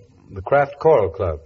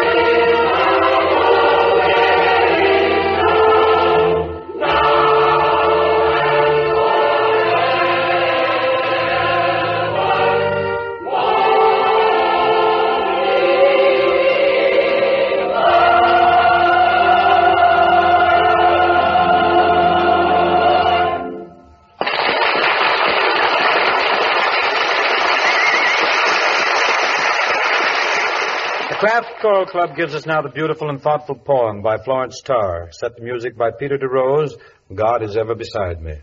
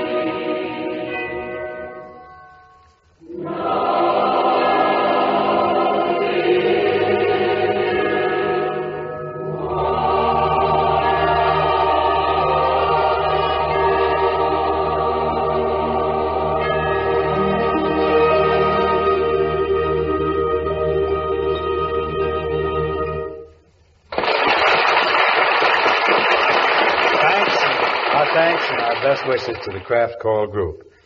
And my eager associate is standing here practically a quiver at my elbow. He wants to inject a few happy holiday suggestions into your menus. Right in there? Hmm? Thank you. Tomorrow night or Saturday or Christmas Eve when you're trimming the tree, somebody's almost sure to drop in at your house. Somebody who'd like to serve a cup of coffee or some refreshment along with a snack. Well, then be sure to order some of the seven delicious Kraft cheese spreads tomorrow morning. A few glasses of Kraft cheese spreads, set out with some crackers or potato chips, and your snacks are ready in a twinkling. What with all the holiday buying, I suppose that point budget of yours is strained. So I want to mention in passing that four grand varieties of Kraft cheese spreads take just two points apiece. They're the perfect appetizer spreads. Pimento, olive pimento, Roka, and relish. All creamy in texture, all delicious. Now that grocery list for tomorrow's shopping is long, I know. So it'd be a smart idea to make a note on it right now. Just jot down Kraft cheese spreads. The folks will be mighty glad you remembered.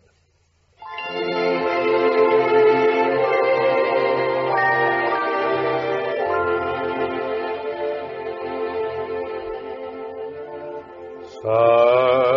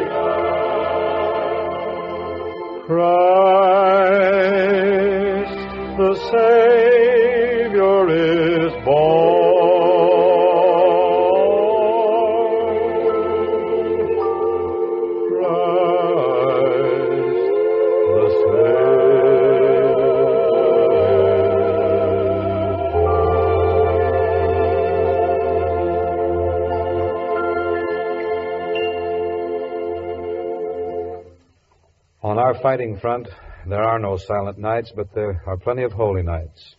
I'm sure that all of us are offering up prayers for the gallant gang of American kids to whom anything that has to do with peace still seems very far away.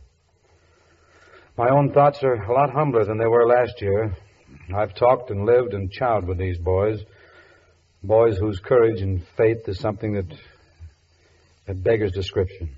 Seeing those GIs kneel in a muddy pasture in France brought back to my mind the lines of an old familiar prayer that I'd heard somewhere along the line back home. God grant unto us an early peace and victory founded on justice, and instill into the hearts and the minds of men everywhere a firm purpose to live forever in peace and goodwill toward all.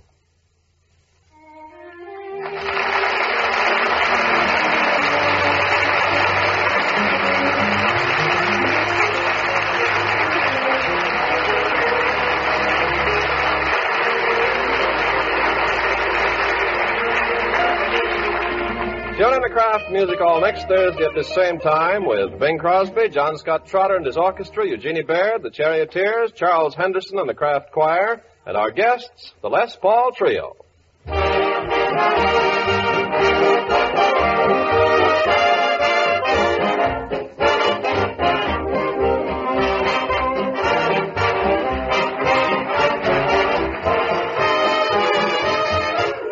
It's here, the season for bright, tempting dishes, for foods that smack of good cheer. So be sure to have some delicious golden Pabst-ett cheese food on hand. Pabst-ett adds a festive touch to holiday meals and lunches. Blends smoothly into a luscious, appetizing cheese sauce. Makes delicious sandwiches and snacks, slices and toast to perfection. Look for Pabst-ett in the familiar round, flat package. Add delicious golden Pabst-ett cheese food to your holiday shopping list tomorrow.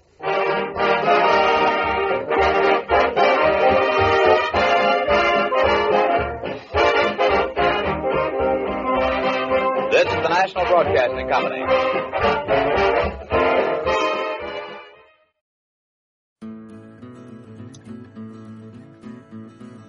Next is a guy that I just love. It seems like no matter what he's doing or where he was doing it, he was just so funny.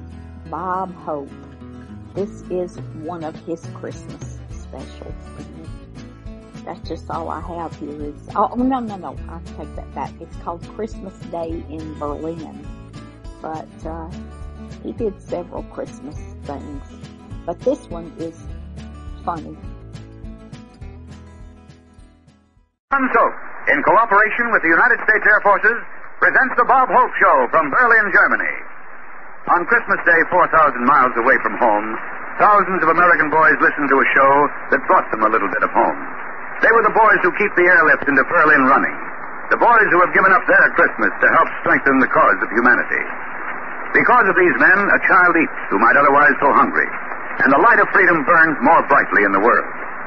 To carry to these Americans overseas something of the fun and spirit of America, Bob Hope and his gang, at the request of the United States Air Forces, flew to Berlin.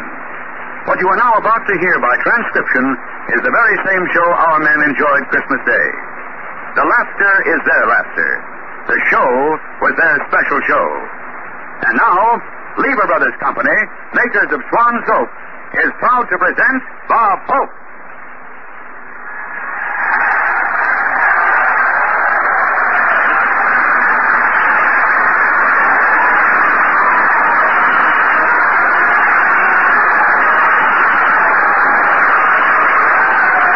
Thank you very much, fellas. How do you do? This is Bob broadcasting from Berlin, Germany for the boys in the airlift hope. Tell all you guys I'm here with Swan Soap and Lots. Meet me tonight in Potsdamer Club.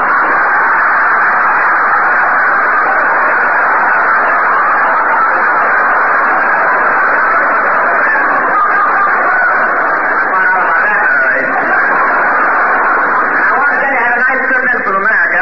You know America, that's where if you got a couple of cigarettes, you smoke them. Thank you for your horn.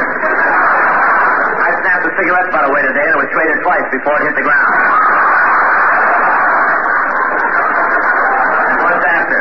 I won't say how bad the weather was crossing the Atlantic, but when we got on the plane, they gave us all a small life raft and a copy of Robinson Crusoe. We bought some heavy long underwear in New York. We were doing all right, too, until just before landing, the co-pilot stood up and hollered, flat down.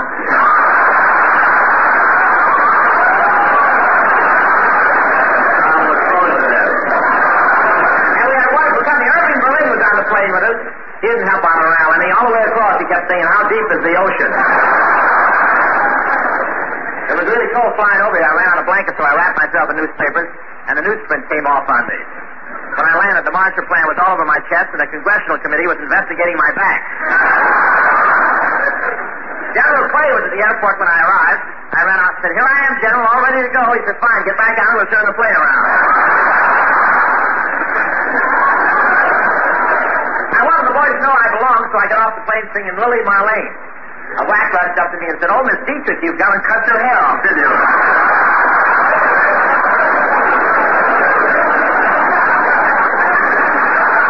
But this certainly has been an unusual experience flying into Berlin. It's the first time I was ever in a corridor and didn't have to worry about the house detective.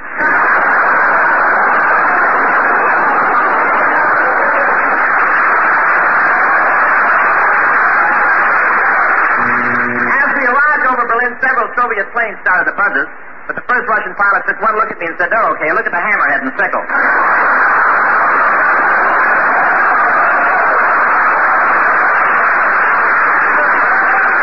I want to tell you, though, the good old Air Force hasn't changed. They make you spend an hour getting into a parachute, then fly so low you wouldn't have time to open a parasol. In fact, one pilot flew so low over a farm around here, milk started forming in the wings. Lucky the cow was bow-legged. And the people over here really know me. Whenever I walk down the streets of Berlin, everybody follows me yelling and cheering. Any of you fellas know what Schweinhund means?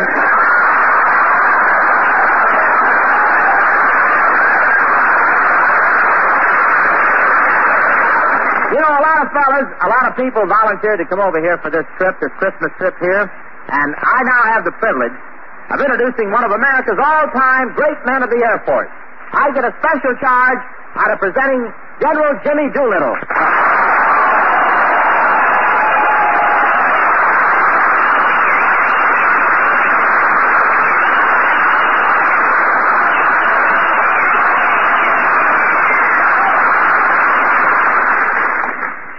Thank you, Bob. I'll take less than a minute of your time, but as an average American, I want to express the gratitude and appreciation of 147 million Americans back home for the soldiers, sailors, and airmen who are accomplishing the airlift. You're doing a magnificent job, not only for Germany and America, but for all humanity. I also want to express the appreciation of all of us to Senator Barkley, to Secretary Symington, and particularly to Bob Hope, Irving Berlin, Jinx Falkenburg, the Rockettes, and all of the generous and talented group who are with them and are spending their Christmas here in order that they may bring home a little closer to you.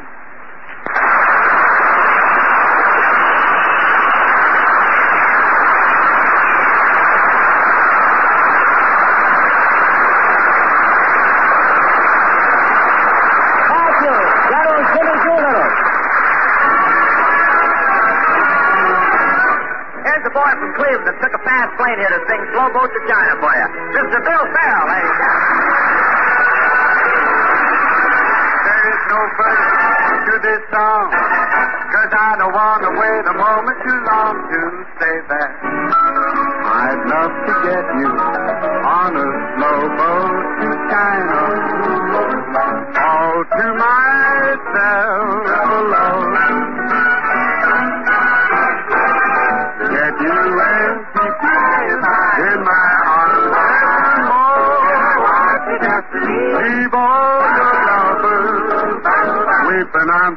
faraway shore. Way out on the briny, where the moon big and shiny,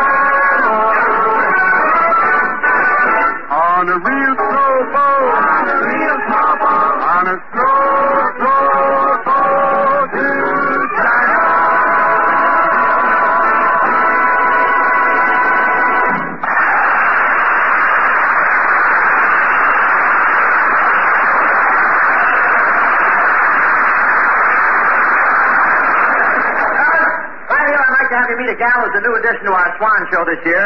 The folks back home have really latched onto it. I'm sure you'll agree with them when you meet Miss Eileen Ryan.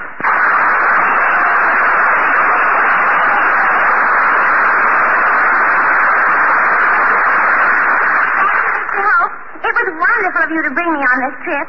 You know, I've met some of our boys here, and now I know why the Americans do such a wonderful job on the airlift. Really? What do you mean? They're so great on the pickup. Miss Ryan, isn't that sort of thing for the younger girls? oh, I'm not as old as I look. You may so, but I'm just arriving in my early 30s. Arriving at your 30s? Yes. Did you buck a headwind most of the way? Say, Miss Ryan, how'd you enjoy your trip over here? Well, we were flying at 10,000 feet, and the altitude... What are you blushing about? Get kicked off. Oh, please. We were flying at 10,000 feet, and the altitude sort of affected me. Really? Well, altitude never bothered me. Yes, but were you ever up that high before? You said it. I once climbed to the top of Crosby's Wallen.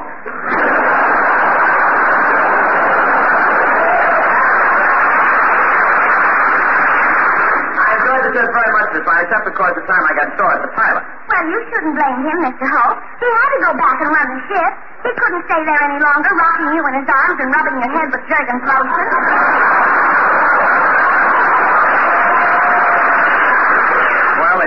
They do it for majors, but please don't. Don't give these fellas the impression that I wasn't brave. Well, it wasn't so hard for you to be brave, Mr. Hope. You were wearing two parachutes. I have to. I'm built that way. And besides,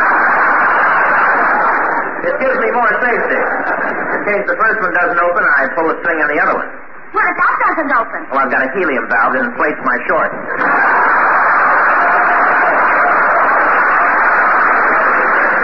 Me, Miss Fryer, did you enjoy the stopover in Paris? Oh, yes. I went shopping and I got a complete new outfit. I bought an off-the-shoulder blouse and one of those long skirts that trails over the ground. Then I had my hair done up in spit curls. Then I put on one of those French berets and they stopped me at the border. They, they did, huh? Yes. the MP shined a light in my face and said, Who are you? I told him that I was a girl from the United States and came in at the last shipment. He said, That's the trouble with those steamship lines. They let things lay around the dock too long.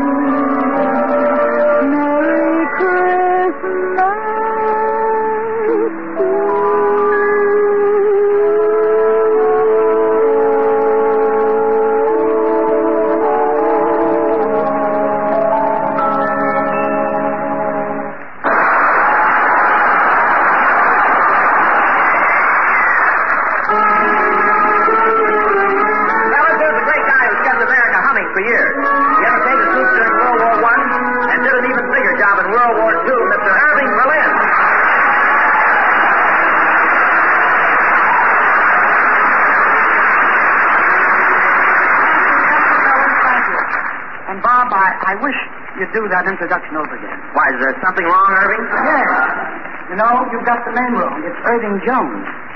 Irving Jones? Yes, I changed it. Anything over here named Berlin, they cut up into sectors.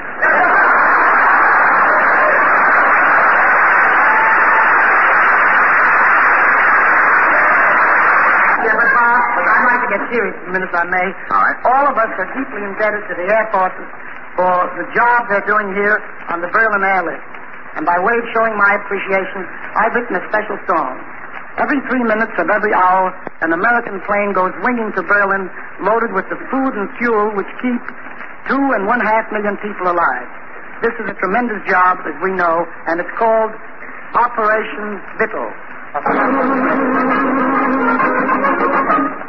Not long ago, a group we called the Air Corps helped win the war and took a bow. Not long ago, we cheered the fighting Corps. Let's see what's happened to them now. Operation Vittles, we'll soon be on our way with coal and wheat and hay, and everything's okay. Operation Vittles, as in the air we go. We won't forget to blow a kiss to Uncle Joe. We're growing fonder of the wild blue yonder, making a buck, flying a truck. No one here belittles the job that must be won. Although the war was won, we'll there. Earning stripes and bars in our old freight cars till the takes you there. Operation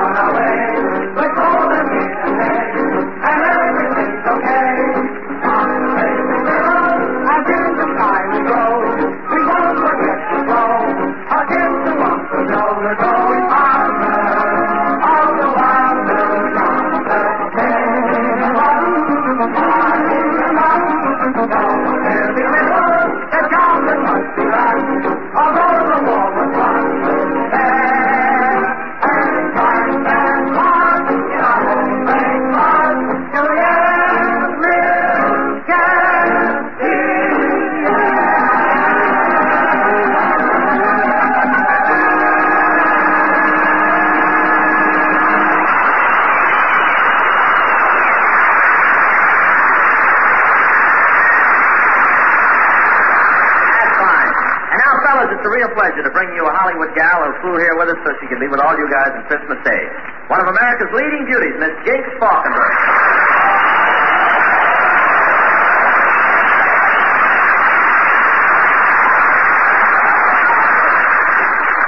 Thank you, Bob, and thanks a lot, gang. Say, you look very nice tonight, Miss Falkenburg. Oh, thanks, but you don't have to be so formal, Bob. Just call me by my nickname, Jinx. What's your nickname? Well, I used to have one when I was a kid, but I don't use it anymore. They call me Pickle Nose. Pickle Nose? Yeah, I was a cabbage smeller in a sauerkraut factory. Oh, Bob. Jinx, it's fun having you here, though. Now, you know, I was listening to your breakfast program with your husband, Tex McCrary, back in the States. Thank you, Bob. You know, we do the show right from the breakfast table. Yeah, well, we were going to do a broadcast like that from the mess hall here, but it didn't work out. Why not? Well, before they could get started, a chowon peeled the microphone and ate it for an hour.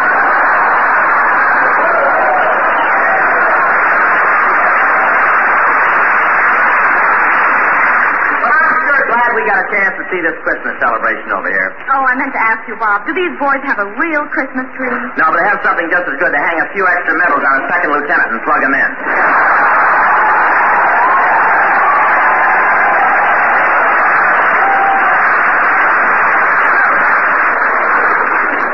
Still plays, doesn't it? Say, but the Army does treat these fellas royally during holidays. Oh, different than the rest of the year. Oh, yes. On Christmas morning, each enlisted man is awakened by a gentle tug in his shoulder, and when he looks up from his bunk, 12 MPs are standing there singing Jingle Bell. The MPs carry them in piggyback into the mess hall, the cook runs in with a split gun full of beans and shoots them on the plate so that they spell out happy temporary duty.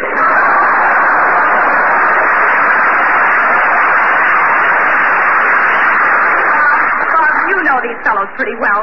Why are they always so anxious to get passes? Well, it gives them a chance to catch up on their reading.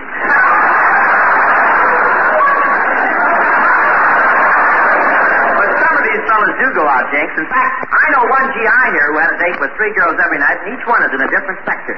Well, listen, if each girl is in a different sector, how can he get around to see all three? We've got a Hershey bar with wheels on it.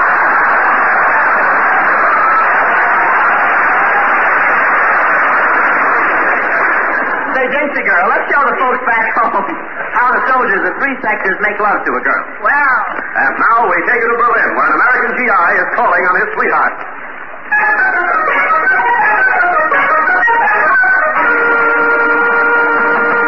come in. Hiya, Beetle. Uh, my plane just landed at Tempelhof. Oh, Robert, it's good to see you. Come into the house and take your hat off. Okay.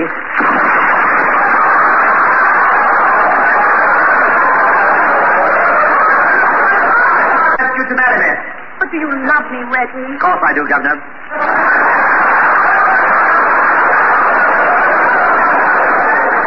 You make my blood run hot. Which is quite a feat when you consider it's half sea.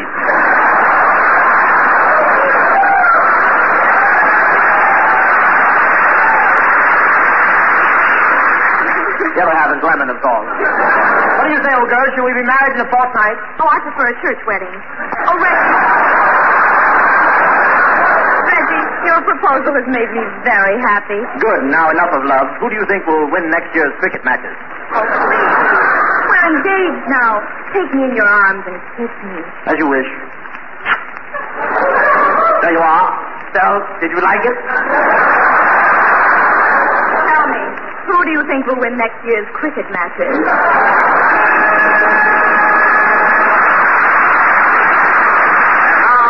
Still the same scene, same girl, but this time with a soldier from the Russian sector. Come in. How'd you do, my... Oh, no, that's all right. Wrong sector. Good evening. Good evening, comrade, darling. Oh, it's you, Ivan. How are you? Very tired. I've been on KP all day long. Police? No killing peasants.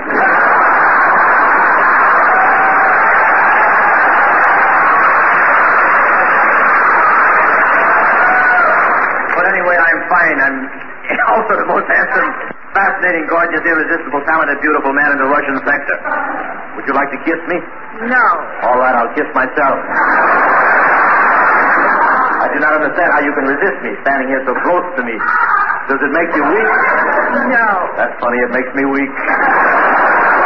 I've come here to ask your hand in marriage, my little Jinkichka. Marriage? Oh, but do you love me, Ivan? Well, this morning I sent an application to the Kremlin and also mailed two copies to the proper authorities, and tomorrow morning they will notify me. They will, they will notify you? Yes, tomorrow they will tell me if I love you.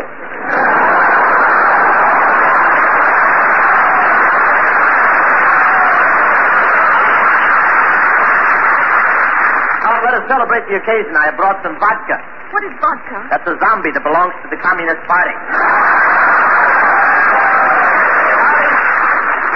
I have changed my mind. I've decided not to wait to hear from the Kremlin. I have decided that I love you. But I thought it was you that you loved. That's all right. I ain't jealous. Come, Moglichka. Marry me. Oh, wonderful, Ivan. And maybe after a little while there'll be a few little Ivans. A few? The first year of our marriage, we will have 15 children. Fifteen children in one year. How is that possible? Don't ask me. It's a new order from Stalin.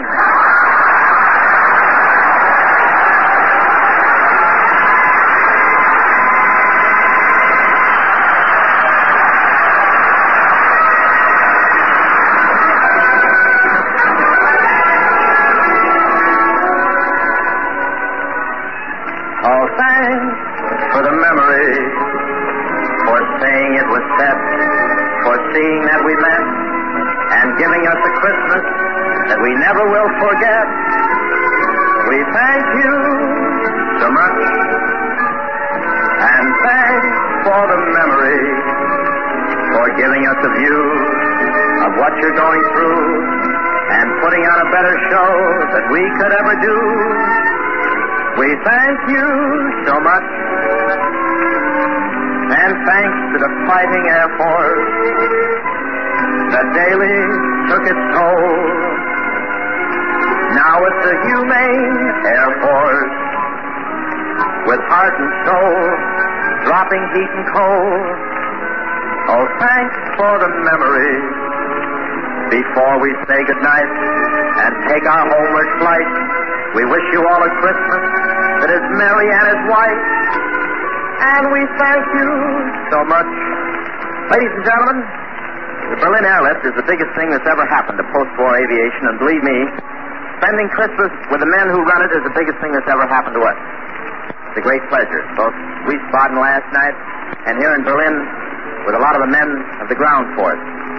You know, I've been singing Thanks for the Memory for a good many years, but I never expected to sign off a show and go off the air with the memories as thrilling as Christmas at Operation Vittles. Speaking of thanks, I'd really like to spread them around tonight and say thanks to the gang making this Hollywood to Berlin and return jaunt with us. Jinx Falkenburg, Irving Berlin, Jane Harvey, Bill Farrell, Tex McCrary, Irene Ryan, Tony Romano. They're the kind of people who make show business a business with a big, warm heart. And I want to put in a king-size thank you for Larry Gelbart, Cy Rose, Mort Lachman, Al Capstaff, Gene Wagner, Jim Sasser, Charlie Cooley, Jack Wormser, and my friend Jay Scott. They're the writers and directors and secretaries who put the airlift at the top of their Christmas list. We couldn't have put on the show without them. And above all, our thanks to you men of the Berlin airlift. It's been wonderful spending Christmas with you, and I only wish the Statue of Liberty could talk. Because she'd take one look at the job you're doing and say, Men, you're not only lifting coal, you're lifting men's hearts. You're raising the Iron Curtain, and the torch in my right hand, you're putting it in every heart in Europe. Good night, folks, and here's a little P.S. from the gang in the Berlin airlift. Happy New Year!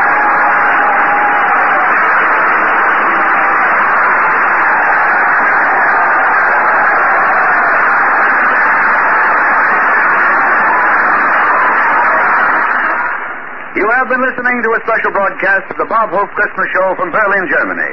You have heard the show transcribed just as it was presented to the men of our United States Air Forces abroad. This broadcast was brought to you by Swan Soap, the newer, better white floating soap. Swan, better for dishes, better for hands, better for baby, better for bath. Be sure to listen next week when Lever Brothers Company, the makers of Swan, present the Bob Hope Show from Hollywood. Mirror, mirror on the wall, is my hair fairest of them all? It is when you use Rave cream shampoo. Rave leaves your hair so clean, so soft, so easy to manage. Easy to manage because the pure lanolin in Rave is specially blended with other important ingredients to make hair behave, even on shampoo day. Try Rave cream shampoo. R-A-Y-V-E. Rave cream shampoo. This is NBC, the National Broadcasting Company.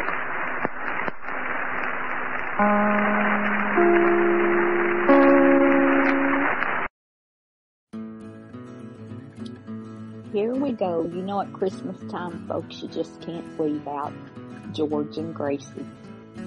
So yeah, this is uh, Burns and Allen Christmas, and it's called Gracie's Christmas.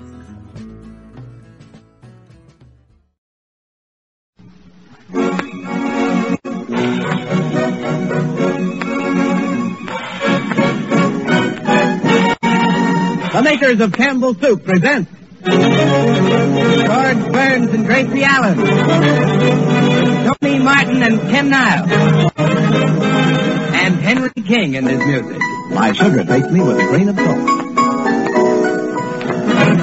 Thank you.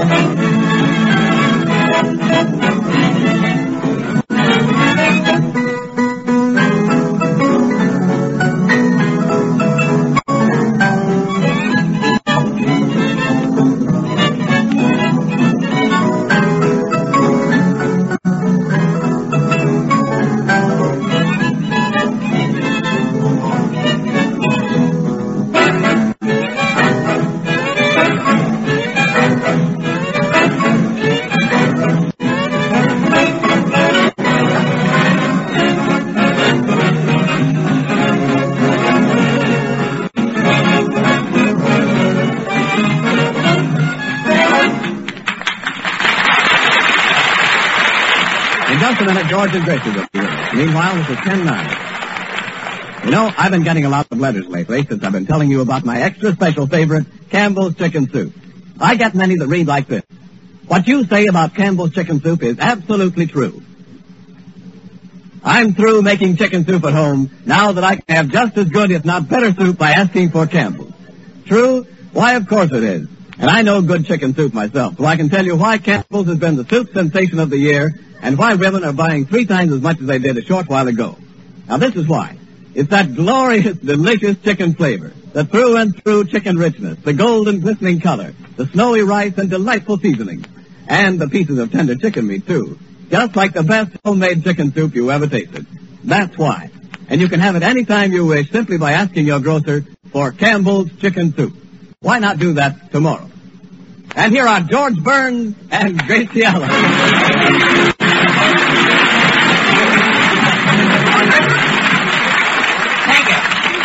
Very much. Well, Gracie, say hello to everybody. Yeah, hello, Tony.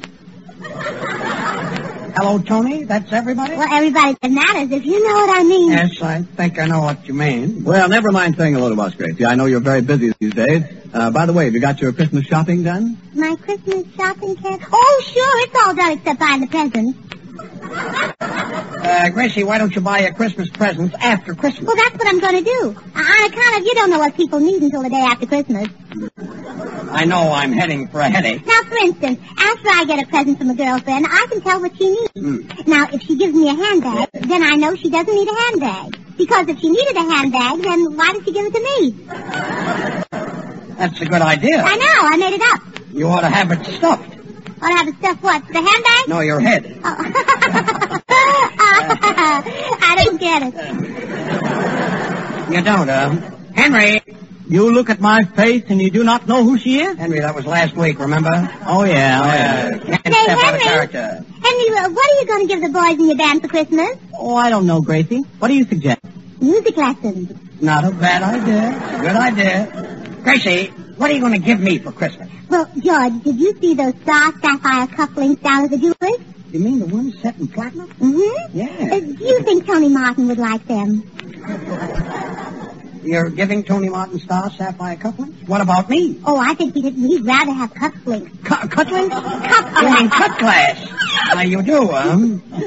It's awfully sweet of you, Gracie. But Alice Faye bought me some cufflinks for my birthday. Ah, copycat. Copycat. Uh, hello. Who? Oh, just a minute. Uh, Gracie, a phone call for you, and the party said it's very important. Oh, well, it's probably the sponsor. Oh, the sponsor. I guess he wants to know whether Tony Martin is through this week or next week. Hmm. Never mind about Tony. Just answer the phone. All right. Uh, uh, hello, Mr. Chicken Soup. Mr. Chicken Soup? Uh, quiet, It's cute first name. eh? Uh, what's that? Sam Chicken Soup. It's who? now, you have to speak clearly. I don't recognize your voice. No, no, I don't remember meeting you. No. No, no, you must have the wrong party. No, Gracie, no. will you let me answer the phone? Hello. Who? Just a minute, Gracie. It's your mother. Oh, Oh, hello, Mother.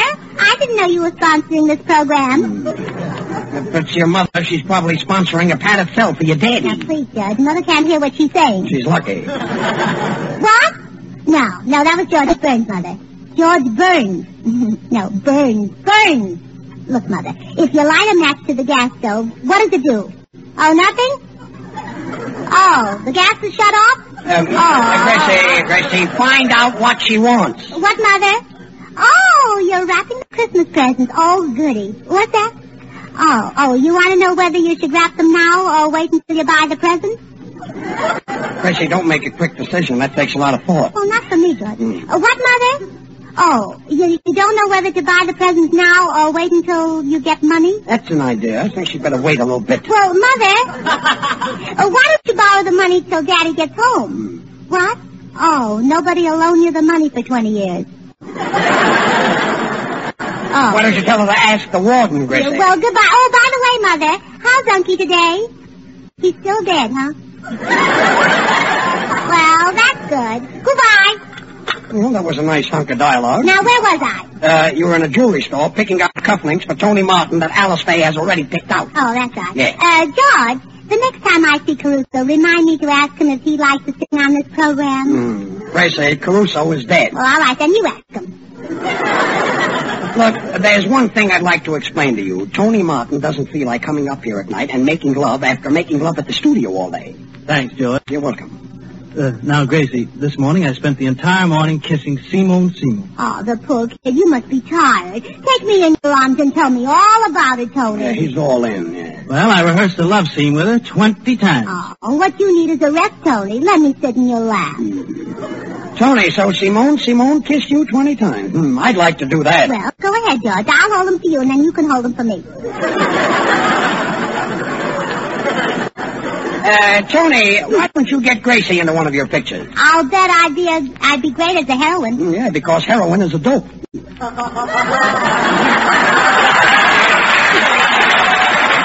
Oh, please, George.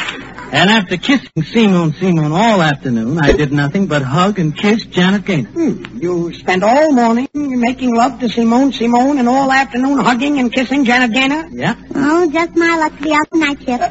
Sing for me.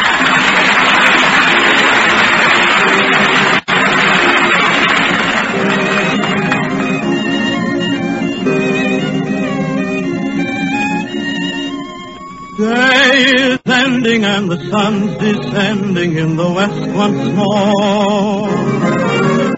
Night is falling, I can hear love calling on the dear old city shore.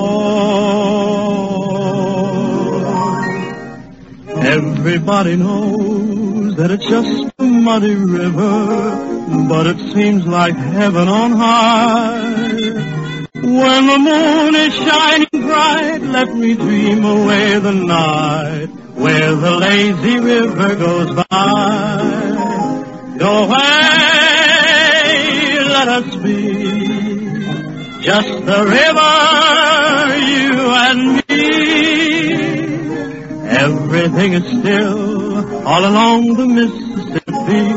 Ain't no one as happy as I. Oh, I never want to roam. Let me live and make my home where the lazy river goes by. Sing on out, Henry.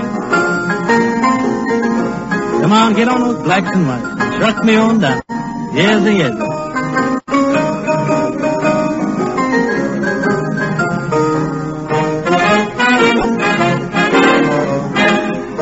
Everybody knows that it's just a muddy river, but it seems like heaven on high. When the moon is shining bright, let me dream away the night where the lazy river goes by. Get you away, let us be just the river, you and me. Everything is still all along the Mississippi. Ain't no one as happy as I. Oh, I never want to roam. Let me live and make my home where the lazy river goes by. Where the lazy, lazy river goes by.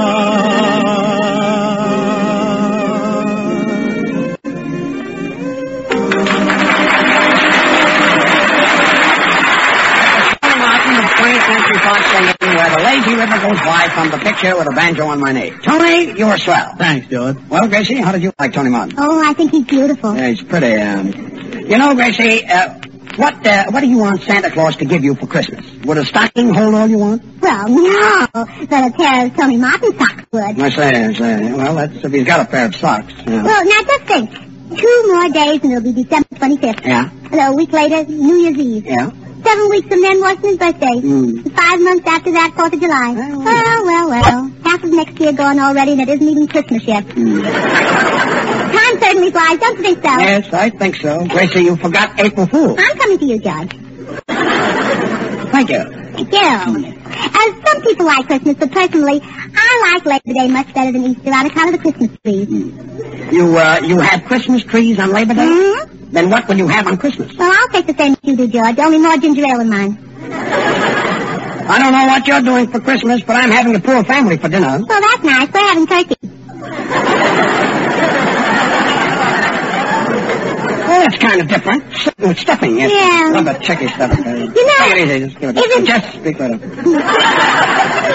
Had to go, Chrissy. Oh, George, let me talk. Yes. If it weren't for one thing, I could sit under the mistletoe and kiss Tony Martin to my heart's content. And what's the one thing? Who wants to spend a dime for mistletoe? Hmm. Well, Tony, Gracie's got a mat on. Gracie, let's cut that out. I don't want to start talking about kissing the minute I get down to work. Well, that's what I say. Let's cut out the talking and get down to work. In the first place, kissing is unhealthy. Isn't that right, Henry? I don't know. You don't know. You've never been kissed? I've never been sick. Is that so? Well, you certainly fooled me, because you look good. Tony Martin, I'm going to teach you a lesson. You mean you're going to fire me off this program? Oh, worse than that, I'm going to make you act in my Christmas play. And I'm going to do it sometime pretty soon right now. You going to do a Christmas play sometime pretty soon, right now? Yeah, almost quicker than immediately. Well, let's not act hastily. Oh. Well, I think that's going to be swell, Gracie. Is it another historical play? no, Ken, it's a sort of a kind of a special Christmas play I wrote called uh, Dickens' Christmas Carol. I must be wrong. I thought Dickens' Christmas Carol was written by Dickens. Hmm, that's what he thought, too. That's what who thought, Dickens? no, Carol, Christmas Carol. Oh, yeah, I know him very well. A tall fellow with a face. He's a... Oh, don't be silly, George. Christmas Carol isn't a him, it's a her. A her? Uh-huh. Belle Carol's sister. Oh, Carol's sister, yes. Very cute, too. Gracie, who's who in the screwy play of yours? You, George, you're playing the part of Scrooge, the stingy old miser. Well, I don't think I'll be able to read the script because is sore. I knew it was bad. I didn't like it. Oh, I guess so. Thank you. All right, so I'm Scrooge. Yeah, but we'll call you Scroogey Poogie. Scroogey Poogie.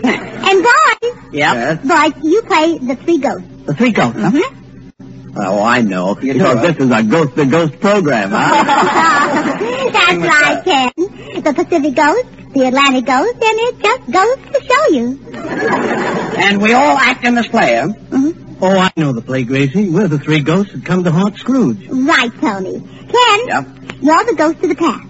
Henry? Yep. You're to ghost of the present. And Tony? Yes? Yeah, oh, no, wait a minute. Oh, Tony, you can't be the ghost of the future. Why not? Well, it's because the way you've been behaving, I'm afraid you haven't got a future on this program. Oh, I. Do you follow me, Tony? Yes, I follow you, Gracie. Well, you better stop following me. Say will get awfully angry. hmm. All right, Gracie, and what part do you play? I'm Mrs. Fezziwig. Mrs. Fezziwig? Yes. Who is Mrs. Fezziwig? Well, she's the wife of Mr. Fezziwig and the mother of all their fuzzy little toupees. Fuzzy little toupees. Hair, hair. Mm. And, um, and what do you do in this play? Well, as long as the boys are ghosts, I have to be the ghostess. Ghostess? You mean you're a lady ghost? No, a damn tall ghostess. Henry, the music.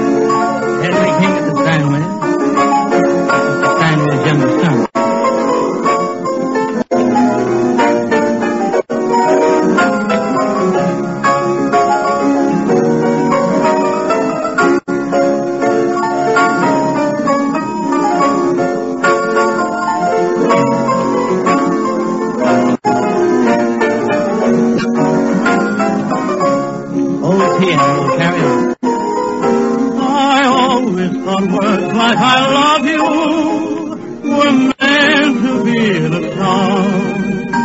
A phrase to be rhymed with above you. But I knew I was wrong when you came along. Oh, where, where have you been all my life? Now that I find you, my life will be so divine. Now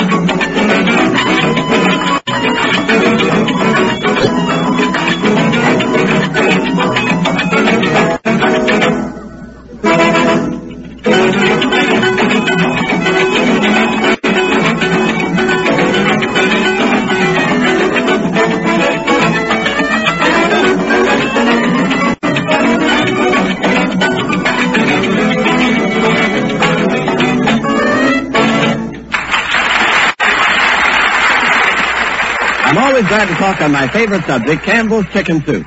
And if you could see the way Campbell's make it, you'd know why it's so extra delicious, just like the finest homemade chicken soup you ever tasted. Now, Campbell's use all the good, tender meat of plump chickens, the kind of chickens you'd select for your own table. And they simmer the broth slowly until it's outstandingly delicious with chicken goodness. Outstandingly delicious flavor. That's what has made Campbell's Chicken Soup such a great favorite in so short a time. So much so that women everywhere are buying three times more than they did a short while ago. And the minute you taste it, I know you're going to be captivated too. If you want to make an extra special hit for the family, just place before them Campbell's Chicken Soup. Don't put it off. Why not ask your grocer for it tomorrow? And now for Gracie Allen's masterpiece, Dickens' Christmas Carol. Conceived, written, directed, produced, released, presented, and sponsored by Gracie Allen. Yeah, and I'm pretty too. Quiet, quiet. Now remember, George, you're Scrooge the miser. Yes. All your life you've hoarded jokes.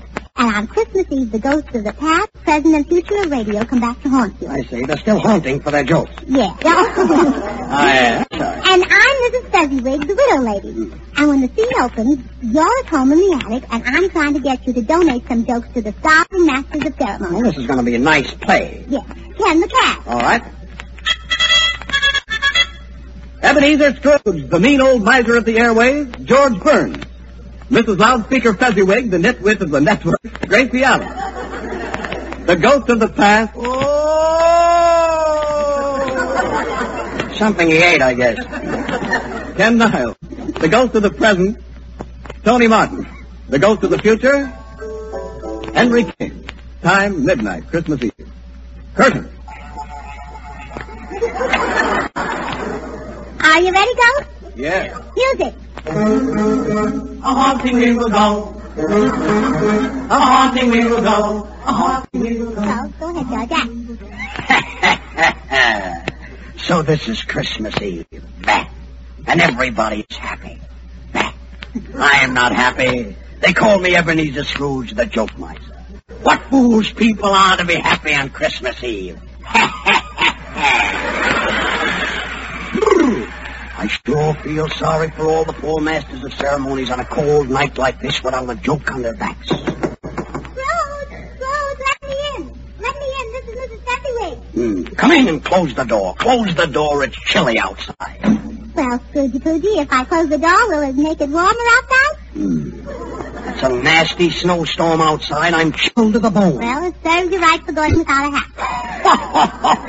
Very funny, Mrs. Fezziwig. I'll put that away with the rest of my jokes. Jokes, jokes, jokes. Shades of Al Jolson, Mrs. Fezziwig. Do you see this ghostly figure wrapped in a sheet? Oh, yes, Scrooge. It's either Mahatma Gandhi or a man without Mahatma coat and the vest. Quiet. Speak, ghostly guest. Who are you?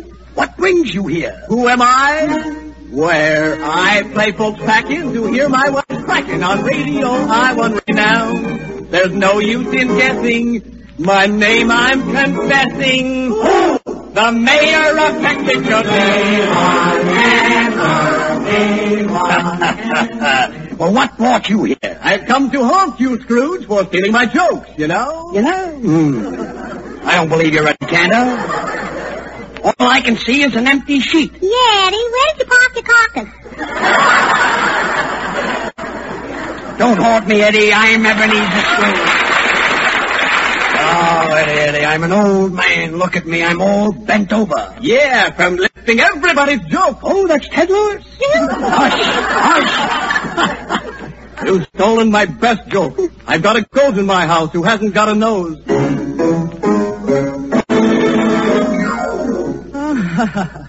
Sleepy Hollow. and uh, who are you? Hello again. Mm. I'm the ghost of Jack Benny. Yeah. Sounds like the goat of Jack Benny. You don't look like Jack Benny. Well, George, if you were dead as long as Tony Martin, you wouldn't look like Jack Benny either. You know what I mean? Yeah, I think I know what you mean. Eddie Cantor. Well, Eddie, what are you doing all dressed up in a sheet? Well, it's like this, Jack. This sheet is cut down the high cost of living. By wearing a sheet, I don't have to buy a suit, a collar, or a necktie. When I come home at night in a sheet, I'm ready for bed. When I wake up in the morning, I'm already in a sheet. And instead of expensive cleaning and pressing bills, I can have my sheet washed for 22 cents a pound. Ha! And don't I have to look for a collar button? No, no. Ha ha! You get it, Jimmy? That wonderful. Ken. You ought to be able to give an imitation of Harpo Marx. Oh, but Gracie, Harpo Marx can't talk. Mm, I know. Gracie, uh, wh- what's Eddie Cantor got that I haven't got? Five daughters. Well, Buck Benny, what do you want? Scrooge, I'm here to haunt you. You stole my joke, a joke that I originated, a joke that made me famous. We've got a goat at our house without a nose. How does it smell? Terrible, Jack. I used it on my program, too. Quick, Mrs. Fezziwig, the pencil. It sounds like a new one. Jokes, jokes, jokes, jokes. Ha, ha, ha. Well, sort of a classic. Well, who are you? Good evening, folks. Welcome to Town Hall tonight. Mr. Allen! Mr. Allen! You can knock me down with an elephant, as the man in the kosher butcher shop used to say. I hope to kiss a pig if it isn't Portland Fezziwig. Nice work, Henry. Yeah, I'm I'm kind of surprised myself. I must be a mimic. What? You must be a mimic. You're a mimic? Hmm. Uh, you mean you haven't any red corpuscles? Uh, well, Freddie Allen, have you come to haunt me about the goat at your house that hasn't got a nose? No, not only am I a comedian, I'm a clever writer. I switched that joke. We've got a nose at our house that hasn't got a goat. Some twist. A nose that a nose without a goat? Well, maybe it's Jimmy Durante. Jimmy Durante, the nose miser. Oh, wait. We've got a ghost that's got a nose, but we've got a house that hasn't got a yard. well, if you've got a house that hasn't got a yard, how does the goat play? Like Henry King. The pencil. Jokes, jokes, jokes. What's that? the ghost of Major Bowes' gong. Hmm. Well, it didn't have a very good ring. Well, you miser, what do you want for nothing? The Westminster chime? Oh, that's a very good joke, Mrs. Fezziwig, for this chime of the year. Oh, careful, Scrooge. Giving away those jokes, they'll be calling you Good Chime Charlie. Good chime, Charlie. that's a beauty. Scrooge, before I can before I go, you can do me a few favors. yes, Jack Benny. What favors would you like?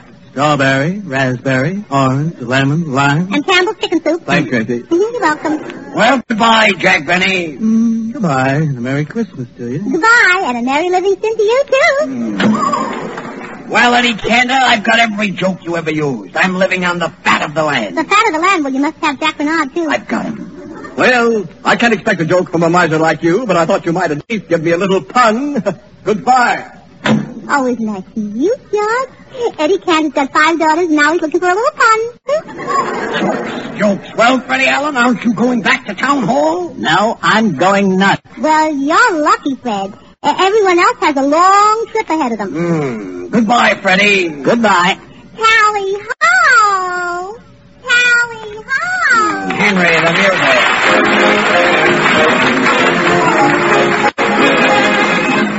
Now Gracie will sing I Love You from Coast to Coast. Sing it, Gracie. I love you has been said in so many ways, it's hard to find something new. Till I tried and I managed to coin all praise in praise of you. It's my ambition audition for a swell radio post just to tell you I love it, love you from coast to coast. It's not the money in it, honey, that I keep thinking of most. It's the chance to romance you from coast to coast. Sometimes I start to pour out my heart in writing. But through a mic, the words sound more exciting. So if I get work on the network, honey, I'll sing you a toast when I broadcast. I love above above you. I don't mean high fifth. I don't mean Armstrong. I don't mean Henry. I mean some to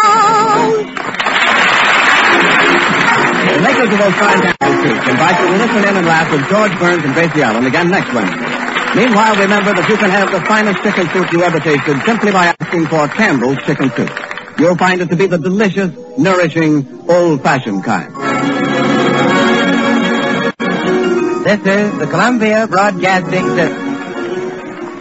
Your station is KHJ, Don Lee, Los Angeles. Time signal courtesy Sheaffer Pen and Pencil Company. Settle that perplexing Christmas gift problem with the genuine Sheaffer dry-proof fountain pen desk set. Okay, now we're going to put the strawberry and whipped cream on top of my sundae. And um, this week it's not off the wall. It's actually a Christmas thing. Um, and so what it is, is Lux Radio Theater and Miracle on 34th Street. Enjoy. Lux presents Hollywood.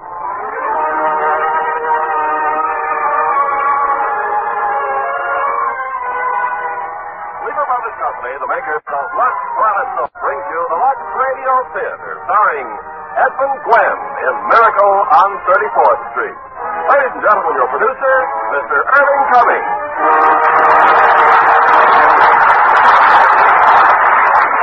Greetings from Hollywood, ladies and gentlemen. Our Christmas present to you is one of our 20 greats, which has become a modern Christmas classic, Miracle on 34th Street. So if you have any doubts as to whether or not there's a Santa Claus, I want you to meet Edmund Gwenn in a moment, when he will recreate his original role in this delightful 20th Century Fox picture. It's Thanksgiving Day in New York City. On a broad avenue adjoining Central Park, an annual event is being joyfully awaited. The spectacular parade presented by Macy's department store to herald in the Christmas season. Away from the crowd are two of Macy's public relations experts. He's simply wonderful, Mrs. Walker. Just look at him on that float. The most realistic Santa Claus we've ever had. Why, he didn't even need any padding, did he? Padding? But didn't you notice his tummy? It's so round, it's so firm, it's so fully packed. well, now that everything's under control, where on earth did you find him? I, I don't know. I just turned around and there he was. And to think that the man whose place he took was, uh, was intoxicated. With a breath that would knock over a reindeer. Just think if Mr. Macy had seen him. What if Mr. Gimbel had seen him? Competition between our stores is tough enough as it is. And the parade started. Let's stand at the curb. Not I, Mr. Shellhammer. I'm going home and relax. Anyway, I can see it from there. I live just around the corner. Oh, so you do. Well, see you tomorrow, Mrs. Walker. And congratulations on finding the first Santa Claus in Macy's history.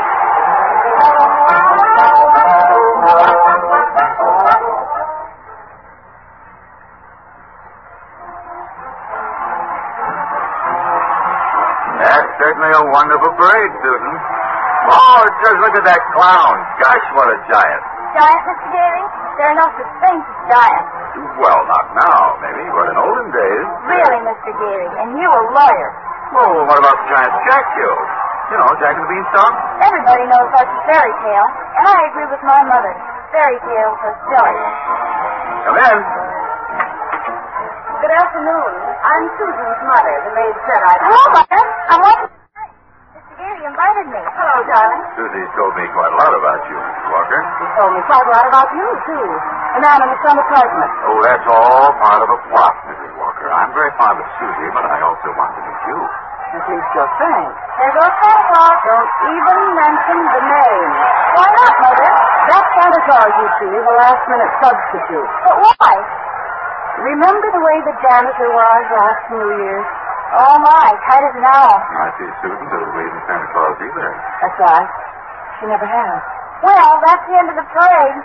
Mother, I've been thinking. It's Thanksgiving, and there are only the two of us. Couldn't we invite Mr. Gary? Well, I... Oh, uh, please don't bother. I'll, uh, I'll have a sandwich or something. But we have such a big turkey. Please, Mother, please. Oh, did I ask all right, Miss Gary? Susie. Oh, you asked fine, Susan. Dinner's at three, Mr. Gailey. Hello, Mrs. Walker. Yes, Mr. Shellhammer. You made were a Thanksgiving dinner, but I just had to tell you. Your Santa Claus was stupendous. Well, thank you. Mr. Macy himself wants him to be our toy department Santa Claus. Well, fine. Can you hire him? I already have. Oh, Oh, he's a born salesman. I just feel it. Good. We'll talk about it in the morning. Thanks for calling, Mr. Shellhammer.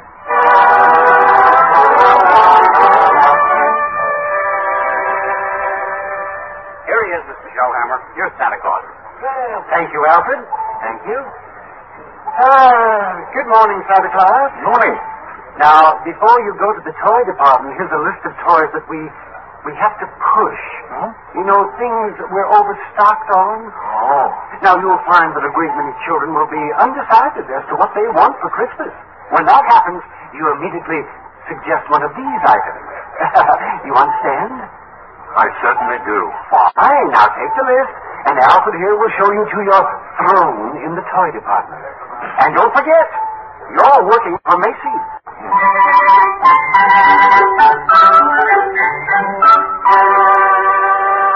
Are you really Santa Claus? Why, of course I am. What do you want for Christmas, little boy? I want a fire engine. The real hose that squirts real hot water. And I won't do it in the house. I'll only do it in the backyard. I promise. And I promise you will get your fire engine. You see, Mama? I told you. Wants to thank Santa Claus, too. Yes, madam? What's the matter with you? Now, now, now. What's the trouble? Well, I told you before, didn't I? The kid wants a fire engine, but there isn't one to be had anywhere in town. Macy's ain't got any, Gimbels ain't got any, nobody's got any. My feet are killing me, and you say, okay, he gets the fire engine. Yeah, but you can get those fire engines at Schoenfeld on Lexington Avenue, only 450. Wonderful, Bob. Schoenfeld? Hey, I don't get it. Oh, I follow the toy market very closely. Macy's sending people to other stores? Are you kidding? Well, the one important thing is to make the children happy, isn't it? Whether Macy's or somebody else sells the toy, It doesn't matter. Don't you feel that way? Who, me? Yeah. Oh, yeah, sure. Only I didn't know Macy's did. I don't get it. I just don't get it. Uh, who's next, please? Right this way to see Santa Claus. All right, little girl. You're next. Oh, but of course, little girl. You want some roller skates? Well, you shall have them, too. And he has some fine skates here at Macy's, haven't you, Santa Claus? Oh, they're good skates, all right, but, but, but not quite good enough. Now, I left some really wonderful roller skates at Gimbel's. I'm sure Gimbel's had just what this good little girl wanted. Shellhammer? Are you Mr. Shellhammer? Gimbel's? Well, that's just what he did say. Gimbel's? Uh, the sales lady said I should speak to you. I just want to congratulate you and Macy's on this wonderful new stunt you're pulling. Mom. Imagine a big outfit like Macy's putting the spirit of Christmas ahead of the commercial. Mom. So from now on, I'm going to be a regular Macy's customer. Mom! All right, Mortimer, we're going. Gimbel's.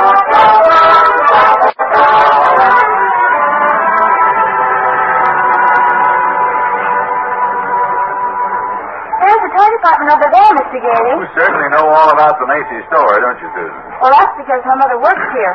But I still think it's silly bringing me here to see Santa Claus. I'll just feel it when you've talked to him. Okay, Mr. Gailey. I'm certainly willing to try.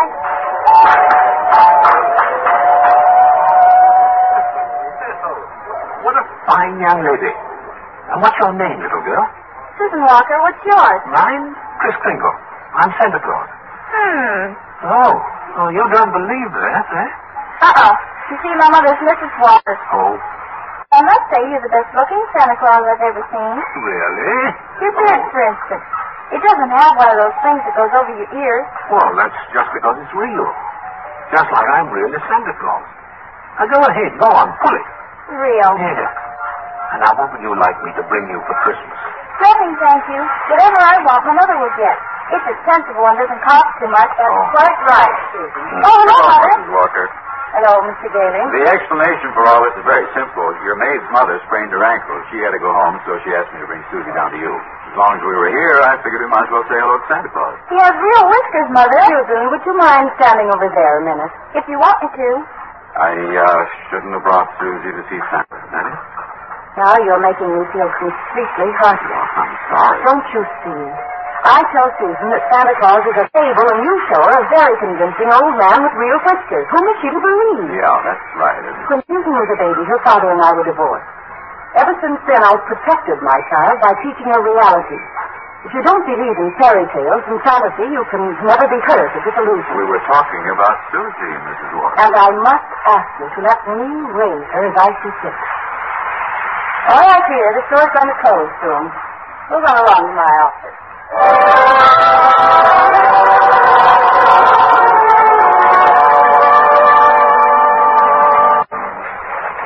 Alfred said you wanted to see me, Mrs. Walker. Oh, oh yes, come in.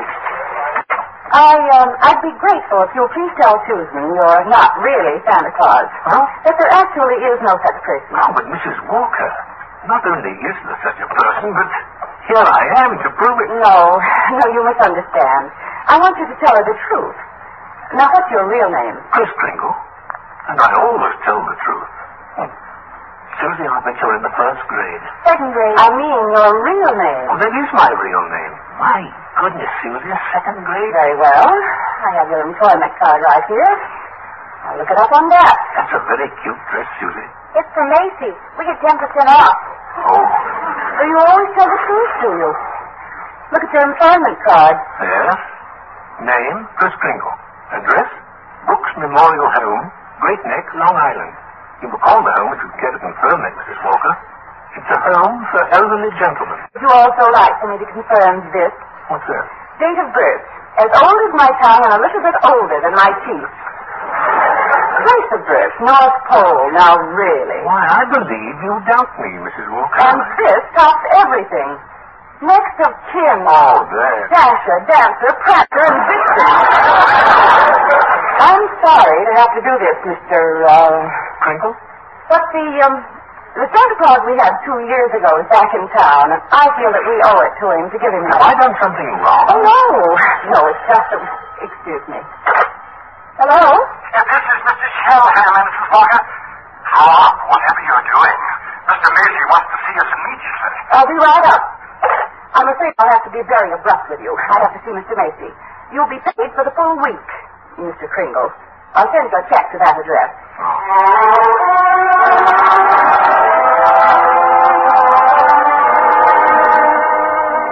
No, come right in, Mrs. Walker, Mr. Shellhammer. Thank you, Mr. Macy. Now, uh, about this new policy you two initiated. Oh. Macy's Santa Claus sending customers to Gimbel. But, but, but I can explain everything, Mr. Macy. You don't have to explain a thing. Uh, look, look at my desk. 42 telegrams and over 500 phone calls. Grateful parents expressing undying gratitude to Macy's department store. Would you... Oh, you don't say. Yes, and from now on, not only will our Santa Claus continue in this manner, but every salesperson in the entire store. You, you mean if we haven't got what the customer asked for, we... We're to send him where he can get it. No more high pressuring and forcing a customer to take something he doesn't really want. I, I, I think that's wonderful, Mr. Macy. Yes, yes. We'll be known as the, as the helpful store, the, the friendly store. The store that places public service ahead of profits. And consequently, we'll make more profits than ever. Now, as for you, Mrs. Walker, Mr. Shellhammer, you'll find a more practical expression of my gratitude in your Christmas envelope. Oh, thank you, Mr. Macy. Well, thank you. Oh, and, uh, and tell that wonderful Santa Claus I won't forget him either. Now, as a matter of fact, I'll tell him myself in the morning. Well, yes, indeed, Mr. Macy. Good night. Good night. Good night, Mr. Macy. Uh, and thank you again, sir. Uh, uh, oh, oh, oh, imagine a bonus. Yes. What's the matter with you? Mr. Shellhammer, I... I just fired him. You just... Oh, oh. Santa Claus! Oh, no.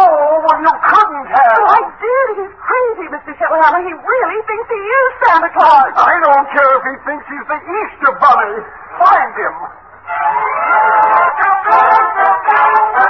It was a frantic few hours that Doris spent last night rushing out to the Brooks Memorial Home in Long Island and assuring Chris Kringle that Macy's wanted him back as Santa Claus. So Chris is again presiding over the crowded toy department, while in her office, Doris and Mr. Shellhammer. Don't you understand, Mr. Shellhammer? That old man with the nice white whiskers insists that he is Santa Claus. He's out of his mind. He might even be dangerous. I've got to tell Mr. Macy. But maybe he's only a little balmy. Anyway, you can't be sure until he's examined. We'll send him to Mr. Sawyer. Sawyer? In personnel. He's paid to examine employees, isn't he? Uh, and now, by the way, what do you think of this? What is it? A full-page ad. Macy's is running in tomorrow's newspaper. Macy's is running it. But it's all about the other stores, Jules and Saks. I know, I know. Mr. Macy's idea to help our customers find what they want. Revolting, isn't it? That Santa Claus certainly has started something. Well, I'll Get hold of him in his lunch hour and send him up to Mr. Sawyer.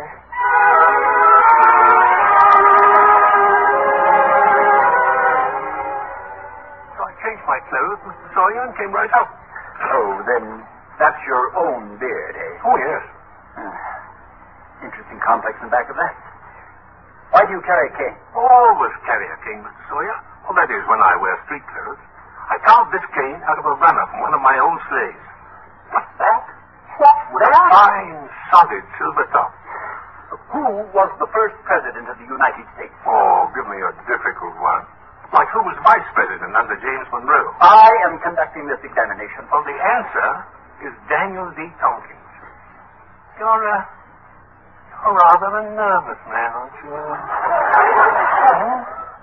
You get enough sleep? My personal habits are no concern of yours. What hand am I holding up? Right hand. How many fingers do you see? Three. Oh, dear, and you bite your nails, too. Stand up. Feet together, arms extended. Muscular coordination test? Oh, I've seen dozens of those tests. Mr. Sawyer, are you happy at home? That will be all, Mr. Kringle. The examination is over. Thank you. And it may interest you to know that I have been happily married for 22 years. Very happily married. Delighted to hear it. Goodbye, Mr. Sawyer. Miss Yes, sir? get Mrs. Walker on the phone. Yes, sir. But your wife, Mr. Sawyer, she's called four times already. Tell my big fat wife to shut up and mind her own business. Here's Mrs. Walker, sir. Hello? I was just going to call you, Mr. Sawyer. There's a Dr. Pierce stopping by this afternoon at 3.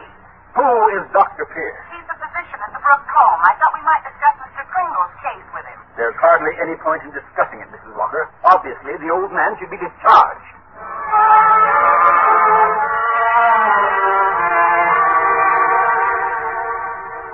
And so, Dr. Pierce, Kringle should be dismissed immediately and sent to a mental institution. Oh, now, just a moment, Mr. Sawyer. But he's deluded, saying that he's Santa Claus. It's a solution for good. I've found he only wants to be friendly and helpful. His whole manner suggests aggressiveness. Look at the way he carries that cane. Mrs. Walker, naturally I can't discharge that loony, so when he exhibits his maniacal tendencies, please realize the responsibility is completely yours. Well, I'm right back where I started. Uh, Mrs. Walker, I assure you Chris Kringle has no maniacal tendencies. But if there's the slightest possibility of causing any trouble, I... What trouble? All we need is for a policeman to ask his name. He says, Chris Kringle, and clang, clang, Macy's Santa Claus ends up in the psychopathic ward. Well, you can prevent that very simply. There must be someone here at the store who could rent him a room, then they could both come to work together. I just as soon he avoided that long train ride to Long Island anyway. You mean sort of take custody of him? Do you think Mr. Kringle would agree to that? Well, I'm sure he'll agree. Well, in that case... Now, let's see. Who do I know who could rent him a room?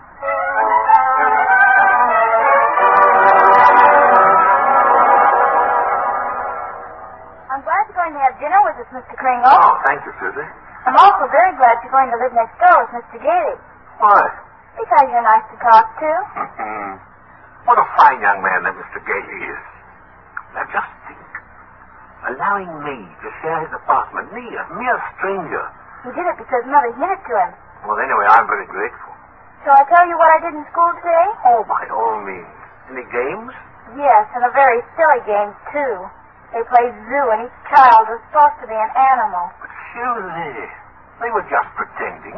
That's what makes the game so silly. Of course, in order to play games, you need imagination. Oh, that's when you see things, but they're not really there. Well, yeah. Yes, but to me, you know, imagination is a place all by itself. Now, you've heard of the French nation and the British nation. Well, this is the imagination. Very interesting place, too. Yeah, how, how would you like to be able to make snowballs in summertime, eh? Or to be the Statue of Liberty in the morning, and in the afternoon fly south with a flock of geese? I'm quite sure I'd like it, but Oh, it's very simple. Anyway, the next time they play zoo, you can be a monkey. but I don't know how to be a monkey. Yeah. Oh, I'll show you. First, you bend over a little, like uh, like this, see? Now let your arms hang loose, see, and like this. Like this? Yeah, that's fine. Fine. Now put your hand over here and start scratching. See? See? Oh, that's, that's excellent, Susie. Yes. That's as fine a bit of scratching as I've ever seen. now, now, Susie, now start chattering. Chattering? Mm-hmm. That's it, listen. See? That's it. And keep scratching, see? Now, we'll do it together, eh? Come on. Chatter and scratch and scratch and chatter. Yeah, that's fine, Susan. You're doing beautifully.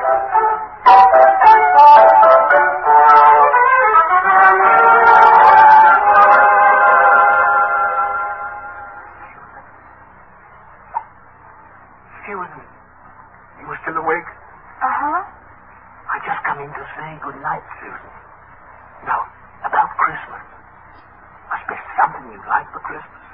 Well, I've certainly thought about something, Mr. Kringle. Well, well, what is it? Huh? Oh, tell me. It's right here on the night table, see? I tore this page out of the magazine. It's a picture of a house. Oh, that's what you want, eh? A doll's house. Colonial architecture. Oh, not a doll's house, a real house. A real house? Yes, and if you're really Santa Claus, you can get it for me. Now, now, now, wait a minute, excuse me.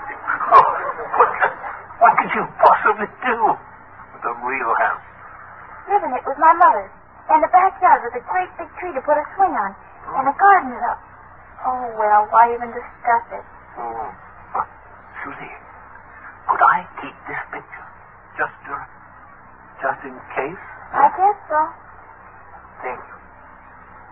Well, Mr. Gale is waiting for me. Good night, monkey. Good night, Mr. Kringle.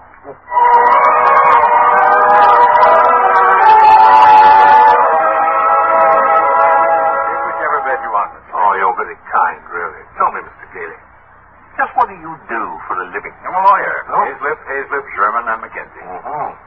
And you, uh, you like living here in the city? Oh, it's convenient. Someday I'd like to get a place in Long Island. Not a big house, just one of those junior partner deals around Manhattan. Yeah, one of those little colonial houses, eh? Mm-hmm. Yeah, a little colonial house would be swell. Oh. You're, um, you're, uh, quite fond of Mrs. Walker, aren't you? Oh, a lot of good it does me. She lives in a cast iron shell that's a little difficult to penetrate. Well, you must try harder, Mr. Gailey. Mrs. Walker and that child are a couple of lost souls. And it's up to us to help them. Yeah. Oh, well, shall I turn out the light? Oh, no, no, no. I'm not going to be cheated out of this. All of my life I've wondered about it, and now I'm going to find out. What? Does Santa Claus sleep with his whiskers outside or inside? Oh. Outside, of course. Outside, by all means. The cold air makes them grow.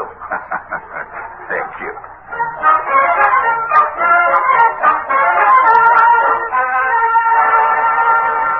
Mrs. Walker. Come in. Thank you, Mr. Macy. I've just heard something very exciting. You have? Well, let me tell you something very exciting. Our policy of being kind to customers has tripled our sales. Now, what do you think of that? Wonderful, Mr. Macy. And Gimbels thinks it's wonderful, too. Gimbel. Gimbels are adopting the same policy. Well, is that so? And it gives me an idea. As long as Gimbels are doing the same thing, why not some pictures for the newspapers? Picture? Yes. You and Mr. Gimbels shaking hands. Shaking hands. R.H. Macy and, and Gimbel? Well, well, yes. Yes. Yeah, well, why not? With Santa Claus. Oh, it's a great idea, Mrs. Walker. Macy and Gimbel shaking hands.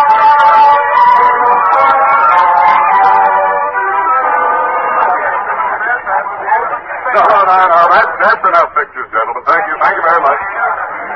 Well, Mr. Gimbel. Come on, right. Now we'll go over to my store and get some really good pictures. Just a minute. I have something here for Santa Claus. Uh, here you are, Mr. Kringle. A check in appreciation of all you've done. Mr. Macy. That's most kind of you. I didn't think you were that generous, all right. That's quite a check. What are you going to do with it, Mr. Kringle? Well, I have a friend, a Dr. Pierce. He needs a new x-ray machine. Now, buy the machine through the store. 10% discount. Nonsense. Come over to Gimbel. We'll furnish it at cost. Keep it up, gentlemen. Keep it up.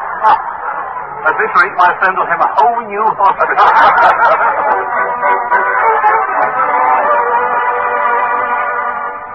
How did the pictures turn out, Mr. Kringle? Oh, fine, Alfred. Fine. How about a game of checkers during lunch hour? Well, not today, Chris. I, uh, I don't feel so good. Huh? What's the matter, Alfred? Oh, nothing much. You remember I was telling you how I like to play Santa Claus over at the Y and give out packages to the kids? Yeah? Well, I was telling Mr. Sawyer about it, and he says that's very bad. That uh, psychologically it's all wrong. Wrong? To be nice to children? Well, he says guys who play Santa Claus do it because when they was young they must have done something bad. Oh. And now they do something they think is good to make up for it. It's what he calls a, a guilt complex. Uh, Alfred, what else have you found wrong with him? Oh, nothing much. Just that I hate my father. Oh? I didn't know it, but he says I do. Excuse me. Well, hey, ain't you gonna have lunch? Later. Right now, I have an appointment with Mr. Sawyer.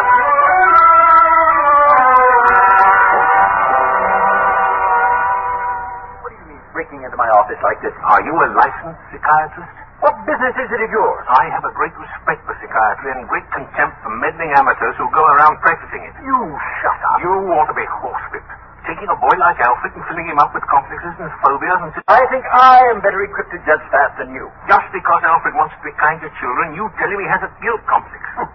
Having the same delusion you couldn't possibly understand. And don't you wave that cane at me. Either you stop analyzing Alfred and I'll go straight to Mr. Macy and tell him what a contemptible fraud you are. You get out of here.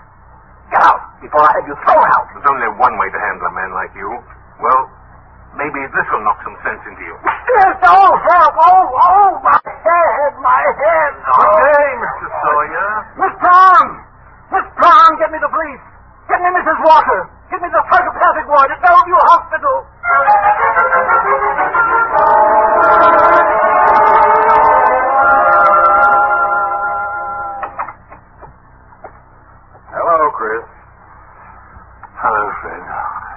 Chris, I've been speaking to the doctors here in the hospital. They said they've given you some tests. Oh, yes. Same old test. Except this time you failed to pass them. Now, Chris, you failed deliberately. Why? Because I had great hopes, Fred. I had a feeling that Mrs. Walker was beginning to believe in me, and now... Now I discover she was only humoring me all the time. But this wasn't Dora's idea at all. Mr. Sawyer had you sent here before she even knew about it. When did she come to me? Explain things. Well, because she didn't want to hurt you. No. But it's not just Mrs. Walker. Take Mr. Sawyer. Contemptible, dishonest, deceitful. Normal, I don't want it. But you just can't think of yourself. What happened to you matters to a lot of other people. People like me who believe in what you stand for, and people like, well, like Susie. We're just beginning. Chris, you're letting us down. Hmm? Well, maybe you're right. Of course you're right. I ought to be ashamed of myself. Let's get out of here. Now, wait a minute. You flunked your mental examination, but good. Oh, yes, so I did. Well, you're a lawyer. You fix it. Hey, hey, now look. I won't let you down, and you won't let me down. Now, Chris, take it easy. Look, uh, there'll have to be a hearing. If you're going to be committed, It's got to be before a judge. Well? Well, if I can do anything at all, it'll have to be in that courtroom. Sit tight, Chris. I'll get an idea. I'll have to.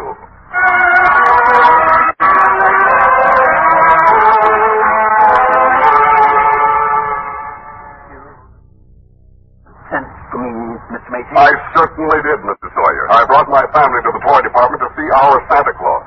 And our Santa Claus isn't there. He's in Bellevue. Yes.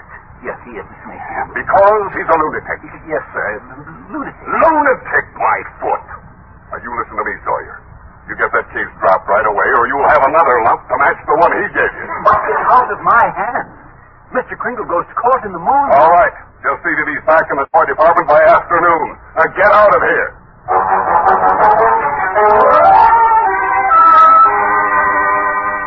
uh, Miss Gailey. Uh, Miss Gailey. Yes?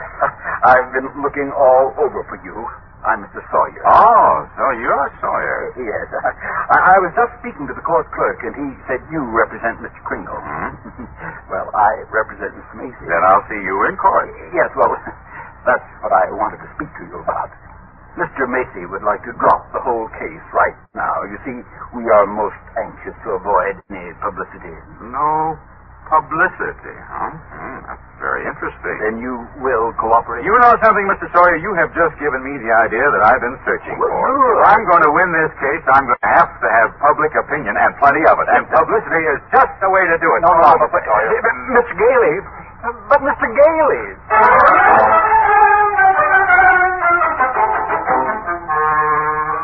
Look at these newspapers, Chris.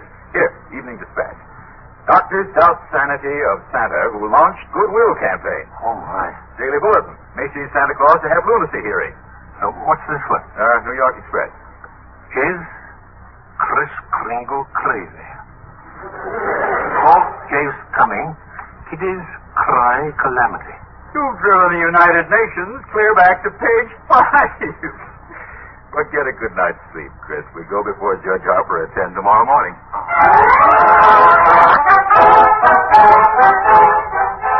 For a few weeks, a jolly elderly gentleman named Chris Kringle has been working minor miracles as Macy's Santa Claus.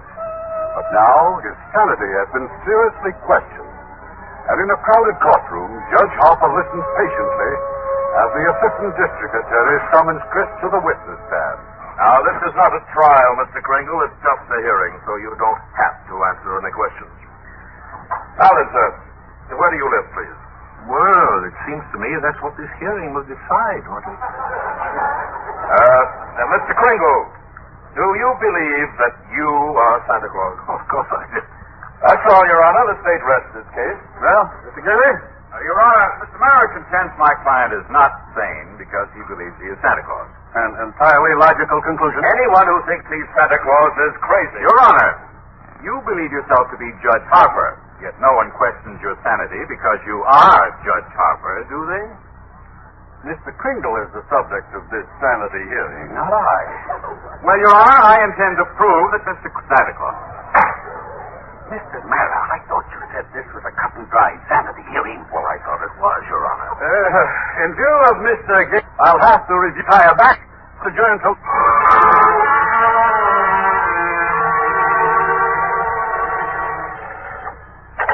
Now, uh, well, kid, wait until tomorrow. I'm eating my dinner. Who's been subpoenaed? Well, how do you think I feel about it? Yes, I'll see you tomorrow. Who is that, dear? R.H. Macy has been subpoenaed. Oh, my. They make me look like a sadistic monster who likes nothing better than to drown pussycats and tear wings off of butterflies. Quiet, dear. Tommy's still awake. Oh, oh, yes. It Would break his heart if he knew what he's doing. I'm doing my job as assistant district attorney. Well, I'm not so sure, but that I agree with them. Mr. Kringle looks like a very nice old man, and I'll persecute him. I am not persecuting him, I'm prosecuting him. I like to, but there's nothing I can do about it. You know something, Thomas? Sometimes I wish I'd married a, a plumber. Well, if I lose this case, very much. R.H. Macy, huh? I wonder what he's going to pull tomorrow.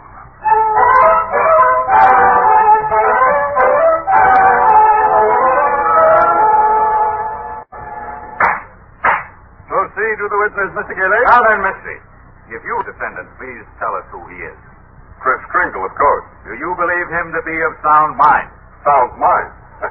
Wish I had a dozen like him. Mr. Macy, you are under oath. Do you believe that man Santa Claus? That's rather a delicate. Careful, R.H. Just think of those headlines tomorrow. Macy admits Santa is a fraud. You keep out of this, Gimbel. I beg your pardon. What did you say? I, I know nothing. Nothing, Mr. Martin. Well, I wish you would. Now, Santa Claus. Yes, in my opinion, he most certainly is. Your Honor, Your Honor, there is no such person, and everybody, and you prove there isn't. Your Honor, the prosecution requests an immediate ruling from this court. Is there or is there not a Santa Claus? Oh, now, the court will take a... Hello, name? Hi, Charlie. Who doing here? Canton Oldfish? And the U.S. men need it like you do now. This Kringle case? Well, I certainly don't see what they're making such a fuss about. Henry, that's Santa Claus you got on is dynamite, and you're coming up for re-election soon. Charlie, you know what happened last night? Martha brought the grandchildren. They, they wouldn't kiss Grandpa. they wouldn't even talk to me.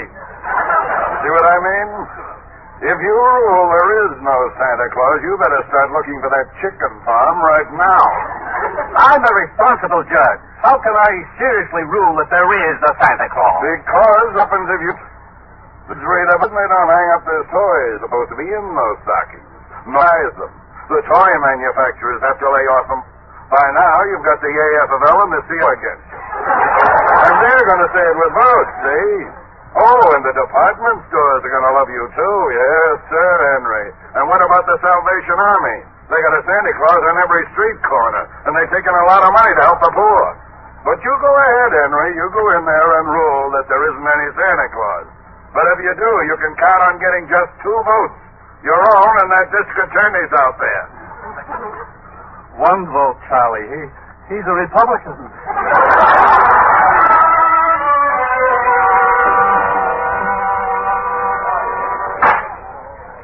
question of Santa Claus seems to be largely a matter of opinion. The tradition of American justice demands a broad and unprejudiced view of such a controversial matter. But, Your Honor- This court, therefore, intends to keep its mind open.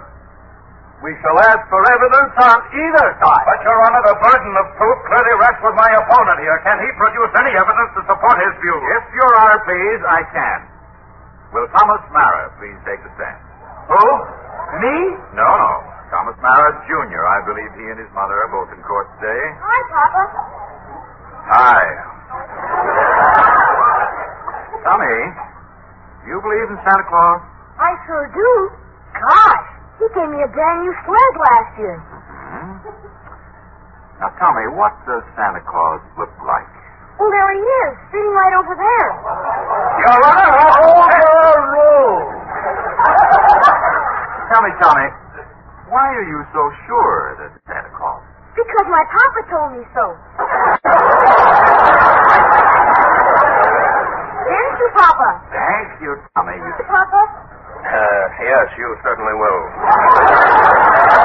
Your Honor, Don't forget, Santa Claus. this year I want a football helmet. Don't worry, Tommy. You'll get it. Mr. Kringle, if you don't mind. I'm sorry, sir. Your Honor, the state of New York concedes the existence of a Santa Claus, but in so conceding, we demand that Mr. Gailey stop presenting personal opinion as evidence. I insist he submit authoritative proof that Mr. Kringle here is the one and only Santa Claus. Now, Mr. Gailey, are you prepared to show that Mr. Kringle is Santa Claus on the basis of unprejudiced authority? Well, uh, no, uh, not now. I need a little time. Oh, why not now? Uh, tomorrow, Your Honor? Very well. Court's adjourned till tomorrow morning. Oh, brother.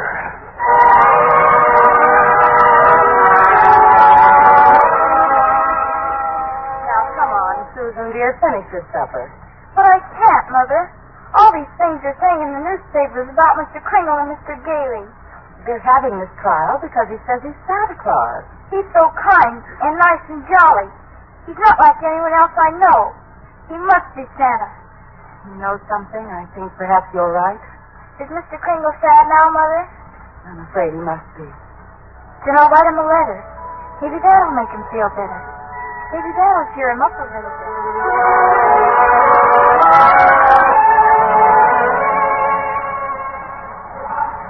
Oh, postman.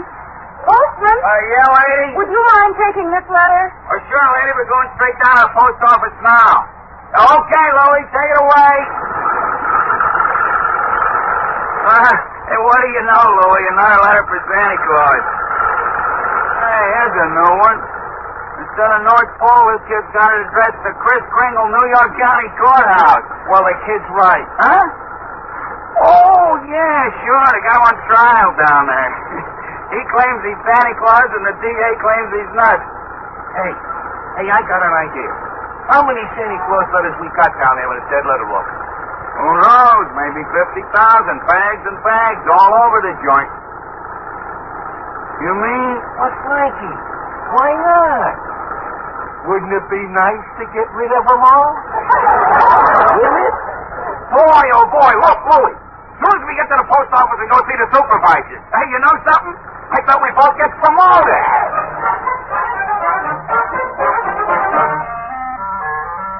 And since the defense has been unable to submit one shred of proof that Chris Kringle is the one and only Santa Claus, and since tonight is Christmas Eve, I ask Your Honor that this hearing be terminated without further delay. I protest. I do have evidence. Five minutes ago you said you didn't. During Mr. Mara's oration, the bailiff handed my client the evidence I refer to. What evidence? Mr. Kringle, Your Honor. Oh, yes, Mr. Kringle? It's from Susan Walker. She believes in me. This letter means more to me than anything in the world. That letter was delivered by the United States Post Office, an official agency of the federal government. The Post Office Department is one of the largest business concerns in the world. Last year, it did a gross volume of over $1 billion. And this year... Your Honor, I'm sure we're all gratified that the Post Office is getting along so well. But what bearing has it got to do on the sanity of that man? My point is that the Post Office Department is a model of efficiency. Furthermore, the laws of this country make it a criminal offense to willfully misdirect mail or intentionally deliver it to the wrong party. The state of New York is second to none in its admiration of the Post Office Department. We are very happy to concede Mr. Gailey's claim. For the record, Mr. Mara? For the record, anything to get on with this case. Thank you. Your Honor, that letter just received by Mr. Kringle is positive proof that a cop... Your Honor, one letter is hardly positive. I have further exhibits, Your Honor, but I hesitate to produce them. Come, Mr. Gailey, put them here on my desk, Your Honor. I said put them on my desk. All right, boys, bring it in. Your Honor, Your what is this? Empty those mail sacks on Judge Harper's desk. Yeah, but, but we got six truckloads out there. Bring them in or be fined for contempt of court. No, no, Justice, that's Oh, we'll do it, we'll do it, Your Honor. Through rain, through sleet, through courtrooms, anything. We go over. Gailey! Your Honor, every one of those letters in every one of those mail sacks is addressed to Santa Claus. The post office has delivered them here. Therefore, the post office department recognizes Chris Kringle to be the one and only Santa Claus. Since the United States government declares this man to be Santa Claus, this court will not dispute it. Case dismissed. Well, for heaven's sake, get this mail out of my courtroom.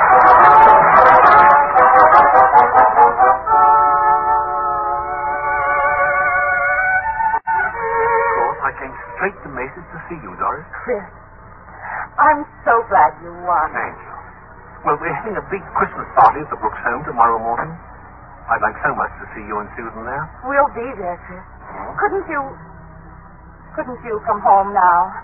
Have dinner with us? Now? Tonight? Me? Oh, my goodness, Doris. It's Christmas Eve.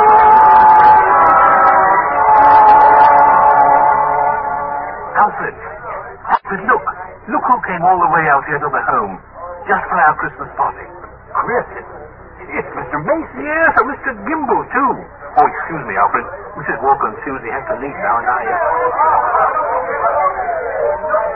Darling, you've got so many presents. Not the one I wanted.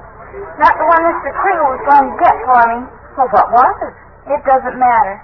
I knew I wouldn't get it. But I thought he'd at least tell me why. Susie. I'm sorry, Susie. I tried my best. You couldn't get it because you're not Santa Claus. Susan. Just a nice old man, like Mother said. But I was wrong when I told you that. You must believe in Mr. Kringle and keep right on doing it. You must have faith in him. That doesn't make sense, Mother. Faith is believing in things when common sense tells you not to. But, Mother, you always Susan, said... just because things don't turn out the way you want them to the first time, you've still got to believe in people. I found... Hello, Doris. Fred. Mr. Gailey. Merry Christmas, Susie. Gosh, you just got here and we're just ready to leave. Oh, I've been here, and if you're ready to leave, I'll drive you home. So before you go, here. Here's a map I've made for you. You will miss a lot of traffic. About four miles south, you will see Ashley Avenue. That's the street you want. Ashley Avenue. Thanks, Chris, and Merry Christmas. Merry Christmas to you, Fred. And to you, my dear. And to you, Susie. Mr. Kringle, I do believe. I do. It's silly, I suppose, but I do.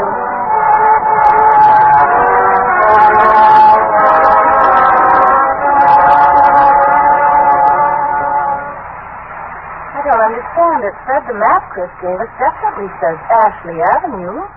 We've been on Ashley Avenue now for... Stop the car! Stop the car, please! Susie, what is it, darling? What's the matter? There it is, the house, the house! Susie! What in the world? She's running into that house. At least there's no one home. It's brand new. It's just been built. Oh, for sale. It's for sale? What on earth is that child up to?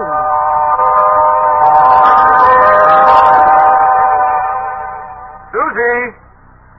Hey, Susie! Here I am upstairs. Well, come right down. You know you shouldn't run around in other people's houses. Strange. No. No, I mean this house. I've seen this house somewhere. I know I have. Maybe in a magazine. Mother, it's our house. It's the one I asked him for, Mr. Kringle. Mr. Kringle? I know it is. Oh, you were right, Mommy. You were right. Mommy told me that things didn't turn out just the way you wanted them at first. You still got to believe. And I kept believing. And you were right, Mommy. Mr. Kringle is Santa Claus. Now where are you going? In fact, to see if there's a swing. There is one, Mommy. There is one. You told her that. I'm believing. Well, you told me, Fred. The uh, sign outside. For sale. Hmm? Well, we can't let her down, can we? I never really doubted you. It's just my silly common sense. Oh, it even makes sense to believe in me now. I must be a pretty good lawyer. I take a little old man and legally prove to the world that he's Santa Claus. Now you know that. Fred! What? What's that? There. In the corner by the fireplace. Oh, oh, no. No. It can't be. Oh, it couldn't. A cane. Chris's cane? Why, there couldn't be two canes like this anywhere in the world. Silver handle and all. Hey, you know something? Maybe I didn't do such a wonderful thing after all. Edmund Teddy Grant.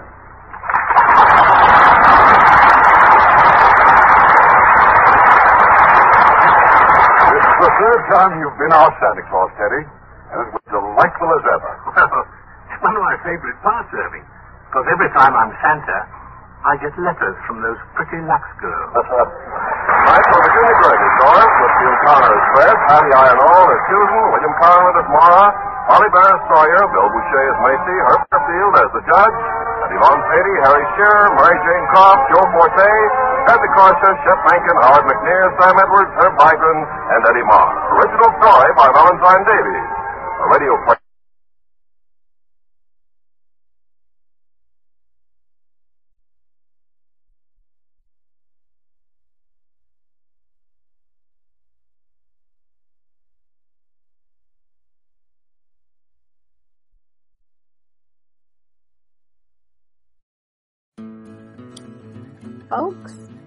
That's it for this week. Um, and uh, we hope you've enjoyed being with us. And um, I hope that you'll tell other people about the show. And if you want to contact us, um, you can contact uh, Victor at whose blind life is it anyway at gmail.com. You can connect with him on Twitter at blindwhose, B-L-I-N-D-W-H-O-S-E. Um, you can connect with him on Facebook at Whose Blind Life Is It Anyway. Um, me, I'm on Facebook, just simply Monica Jones. Um, you can connect me with me at coffeegal62 at gmail.com. That's C-O-F-F-E-E-G-A-L 62 at gmail.com. Um, or you can connect with me on Twitter at Moni60, M-O-N-N-I 60. So, um, I wish every one of you a happy holiday season and, um, join me back next week because I'll have some more Christmas for you. Bye bye.